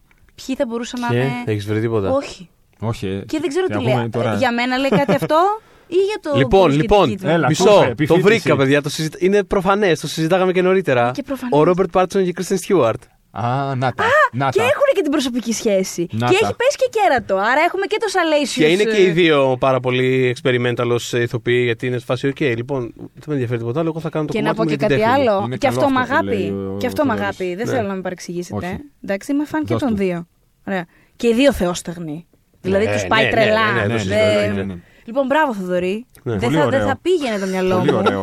Ωραίο. Και ταιριάζει από όλες τις απόψεις. Έχει, έχει κολλήσει. Τώρα φτω- έχω κολλήσει εγώ λίγο στο αν σε κανένα παντρεμένο, αλλά μπα. Σε κάνα παντρεμένο. Δεν με έκανα παντρεμένο. Μπαίνω κανένα παντρεμένο ζευγαράκι, ρε παιδιά, εκεί στο Hollywood. Δηλαδή και τώρα να είναι παντρεμένοι, μπορείς στο επόμενο λεπτό που θα το πούμε να μην είναι. Οπότε άστο, εντάξει. Γιατί όπως λέει και στο Είναι τέλο τη και ταινία, πάρα παιδιά πολλοί δεν που είναι υπάρχει. ακόμα. δεν- Ναι. Forever δεν Τι υπάρχει φανταστικό. forever. Ε, λοιπόν, ήταν η επόμενη για, έτσι, Ναι. για να κλείσουμε μαζί με Ναι, το με- κλείσιμο με το της, κλείσιμο. της Ναι, ναι. ταινίας. Θέλω να μιλήσουμε για την τελευταία σκηνή, η οποία Μμ. απομακρύνεται. Υπέροχο. Ε, μας βάζει ξανά στην πραγματικότητα, την κανονική πραγματικότητα. Μμ. Είμαστε Ναι, ναι, σε ναι. ένα πολυκατάστημα, υπάρχουν Τον άνθρωποι ηρευτήκαμε γύρω όλο μας. αυτό, ξυπνήσαμε Ναι. το άλλο πρωί και πάμε για τα ψώνια μας Και γιατί είναι πάμε για τα Χριστούγεννα. ψώνια εν μας, πάση γιατί περιπτώσει, ναι. αυτό θέλει η μικρή να Σβήσαμε πάμε. το δέντρο, τάπαμε εκεί, γίναμε ρόιδο με την οικογένεια. Το παιδί όμως είναι παιδί και έχει τις ανάγκες και όχι μόνο είναι πολυκατάστημα, αλλά είναι και σε μαγαζί με παιχνίδια. Με σε, μα- σε είναι μαγαζί σαν με να πα, α πούμε, τον παιχνίδια. διάβο και να κάνεις τώρα αυτή την κουβέντα. Ε, Να πω Ε, επίσης ότι, μιας που λέμε για το, για το κατάστημα, γιατί θα μου ξέφευγε, ε, στο, στη Βίλα των Οργείων υπάρχει ένας κύκλος με κάποια σχήματα μέσα που υπάρχει σαν μοτίβο στους τοίχου. Ε, αν δεν κάνω λάθος είναι και πίσω από τον αρχιερέα, δεν ξέρω κι εγώ. Τον τελετάρχη. Μπράβο, εκείνο. τον τελετάρχη. Πολύ... Τι ωραία που τα λες. Ε, μια υπνο, υπνοβάτης τελετάρχης, ναι. λοιπόν, ε, το, το ίδιο σχήμα υπάρχει στο ταμείο που είναι πίσω από τη... Στείλε μας ρε Ιωσήφινα. Θα σε στείλω. Θα πάω να δω τώρα πάλι. λοιπόν, εκεί που είναι η Kidman με τον Κρούζ και μιλάνε, εντάξει, οι Ναι, ναι, μικροί ναι. και έχουν τη μικρή κοντά, Ναι. περνάνε από ένα ταμείο που έχει κάποια επιτραπέζιο πρέπει να είναι αυτό. Με ροζ χρώμα, είναι ροζ το κουτί, λέγεται Magic Circle. Και πάνω το σχήμα του Magic Circle που είναι το παιχνίδι, υποτίθεται, είναι αυτό το σχήμα. Αστρέλα, Οπότε εντάξει. σου λέει, μέχρι και εκεί θα σε κυνηγάω. Έχεις πάει στο Ναι, ναι, πολυκατά, ναι, έχεις ναι, πάει ναι. στο μουστάκα που έχεις πάει. μέσα. Εδώ αλλά, είναι. αλλά ναι, τυπικά είμαστε στο, στο, στην κανονική ροή της ζωής. Ε, ναι, Στο αλλά παιχνίδι όλα το σε παίζεις ακολουθούν. ακόμα. Ναι, ναι. Αλλά όλα σε έτσι. ακολουθούν. Ε, θέλω Το να μου παιχνίδι δεν πει. τελειώνει εδώ. Εγώ με το. Λοιπόν, εγώ με το. Μμ. Εγώ με το Θοδωρή έχουμε συμφωνήσει, δεν ξέρω εσύ όμως αν θα, φέρεις, αν θα διαφωνήσεις, ότι μ, τελικά το συμπέρασμα για το χαρακτήρα του Κρούζ είναι ότι, ο οποίος Κρούζ δεν συμπαθούσε το χαρακτήρα του, να το πούμε και αυτό, ε, μ, είναι ότι τελικά όντως τη γυναίκα του ήθελε μέσα από όλο αυτό. Δηλαδή, ε, συμφωνείς εσύ σε αυτό ή θεωρείς ότι συμ- υπάρχει συμβιβασμός στο τέλος; Γιατί εγώ νιώθω ότι αφού έχει περάσει όλο αυτό το, το χάλι, ας πούμε, ένα 24ωρο, λιγότερο, ε, μ, στο τέλος όντως δεν έχει κάνει κάποια πράγματα γιατί δεν, δεν πολύ ήθελε. Δηλαδή, πρα... εντάξει, υπά- έχει, και- υπάρχει και η διάσταση του χαρακτήρα ότι όπως είπαμε είναι στεγνός, είναι flat. Και υπάρχει αυτό που Δεν επανέρχεται έχει κιόλας. ενδώσει στε- στε- στο, στο, στο carnal, ας πούμε, desire, αλλά Α. νομίζω ότι παράλληλα όντως θέλει τη γυναίκα του. Μμ. Ε, Συμφωνώ 100% γιατί θεωρώ πως Ή είμαστε ρομαντικές ψυχές, βέβαια, Τόσο και το διαβάζουμε λες, ε. λάθος. Το έχει, μα το αναφέρθηκε και πριν, εσύ το είπες, δεν θυμάμαι. Τι; Ε, ότι, ότι ε, παρότι έχουμε στο μυαλό μας τον Κιούμπρικ ως αυτό τον εγκεφαλικό, τον αποστασιοποιημένο κτλ. ε, Έχει μέσα. Μια ένα- ανθρωπιά και ένα χιούμορ Έχει, εδώ. έχει μια ανθρωπιά, ας πούμε, η Ε, ταινία. Κάπως, μ. με, ένα, με ένα πολύ εγκεφαλικό δικό τρόπο του και τρόπο. πάλι, με το δικό του μας περιπτώσει, αλλά είναι εκεί αυτή η διάσταση. Νομίζω ότι αφενός με το ότι υπάρχει εδώ ένα ζευγάρι ήδη Μμ. έξω από την ταινία και το έχεις μέσα στην ταινία. Οκ. Οπότε πες, ένα κομμάτι είναι αυτό. Ε, ε, είμαι σίγουρος δηλαδή ότι δεν θα την έκανε την ταινία αν δεν προσλάμβαναν ένα ήδη παντρεμένο ζευγάρι για τους ε, δύο βασικούς ρόλους. Ε, Για να μπορέσει να τους αλλάξει τα πρέκια σε Έτσι. private session στα Μετά. γυρίσματα. Ναι. Ε, Θα σας οδηγήσει σε διαζύγιο, εσεί που ήρθατε θα εδώ. δείτε. Θα- Θα σας δείξω, θα δείτε τι θα Θα πάθετε. τα πάθετε.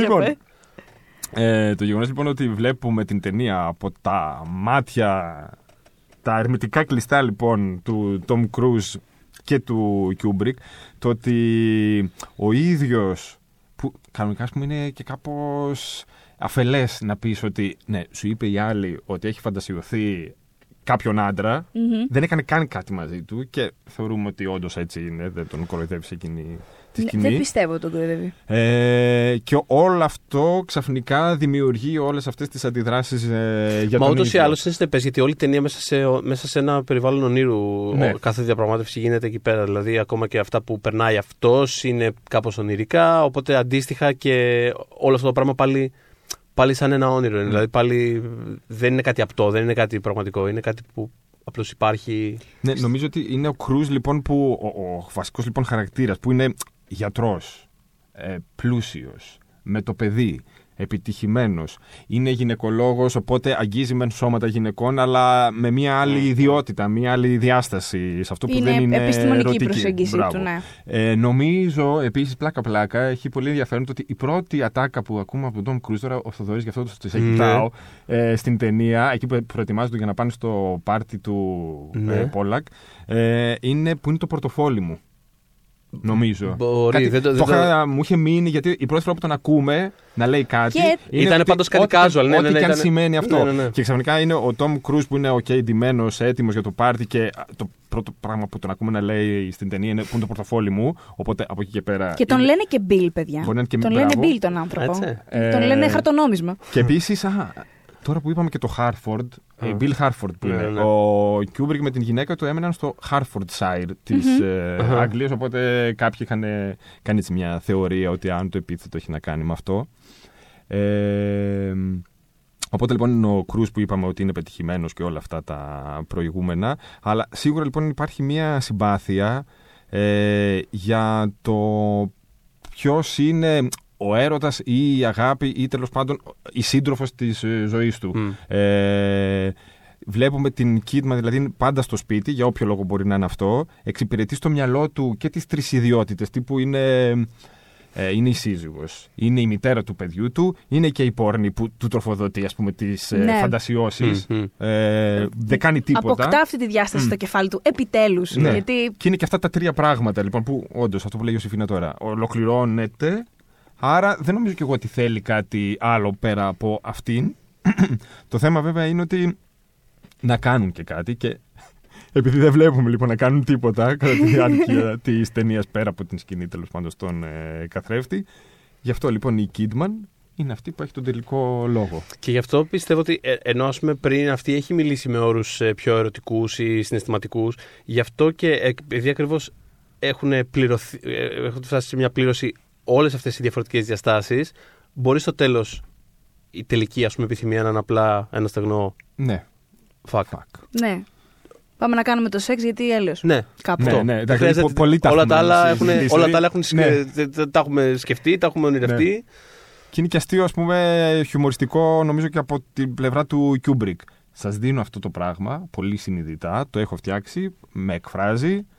Αναλύστε το 20 χρόνια μετά, ελάτε στα μικρόφωνα και πείτε ό,τι θέλετε. Αλλά στην τελική, πέρα από τα λόγια, ας γίνει κάτι. Ναι. Υπάρχει μια πράξη, ας πούμε, που πρέπει να γίνει εδώ.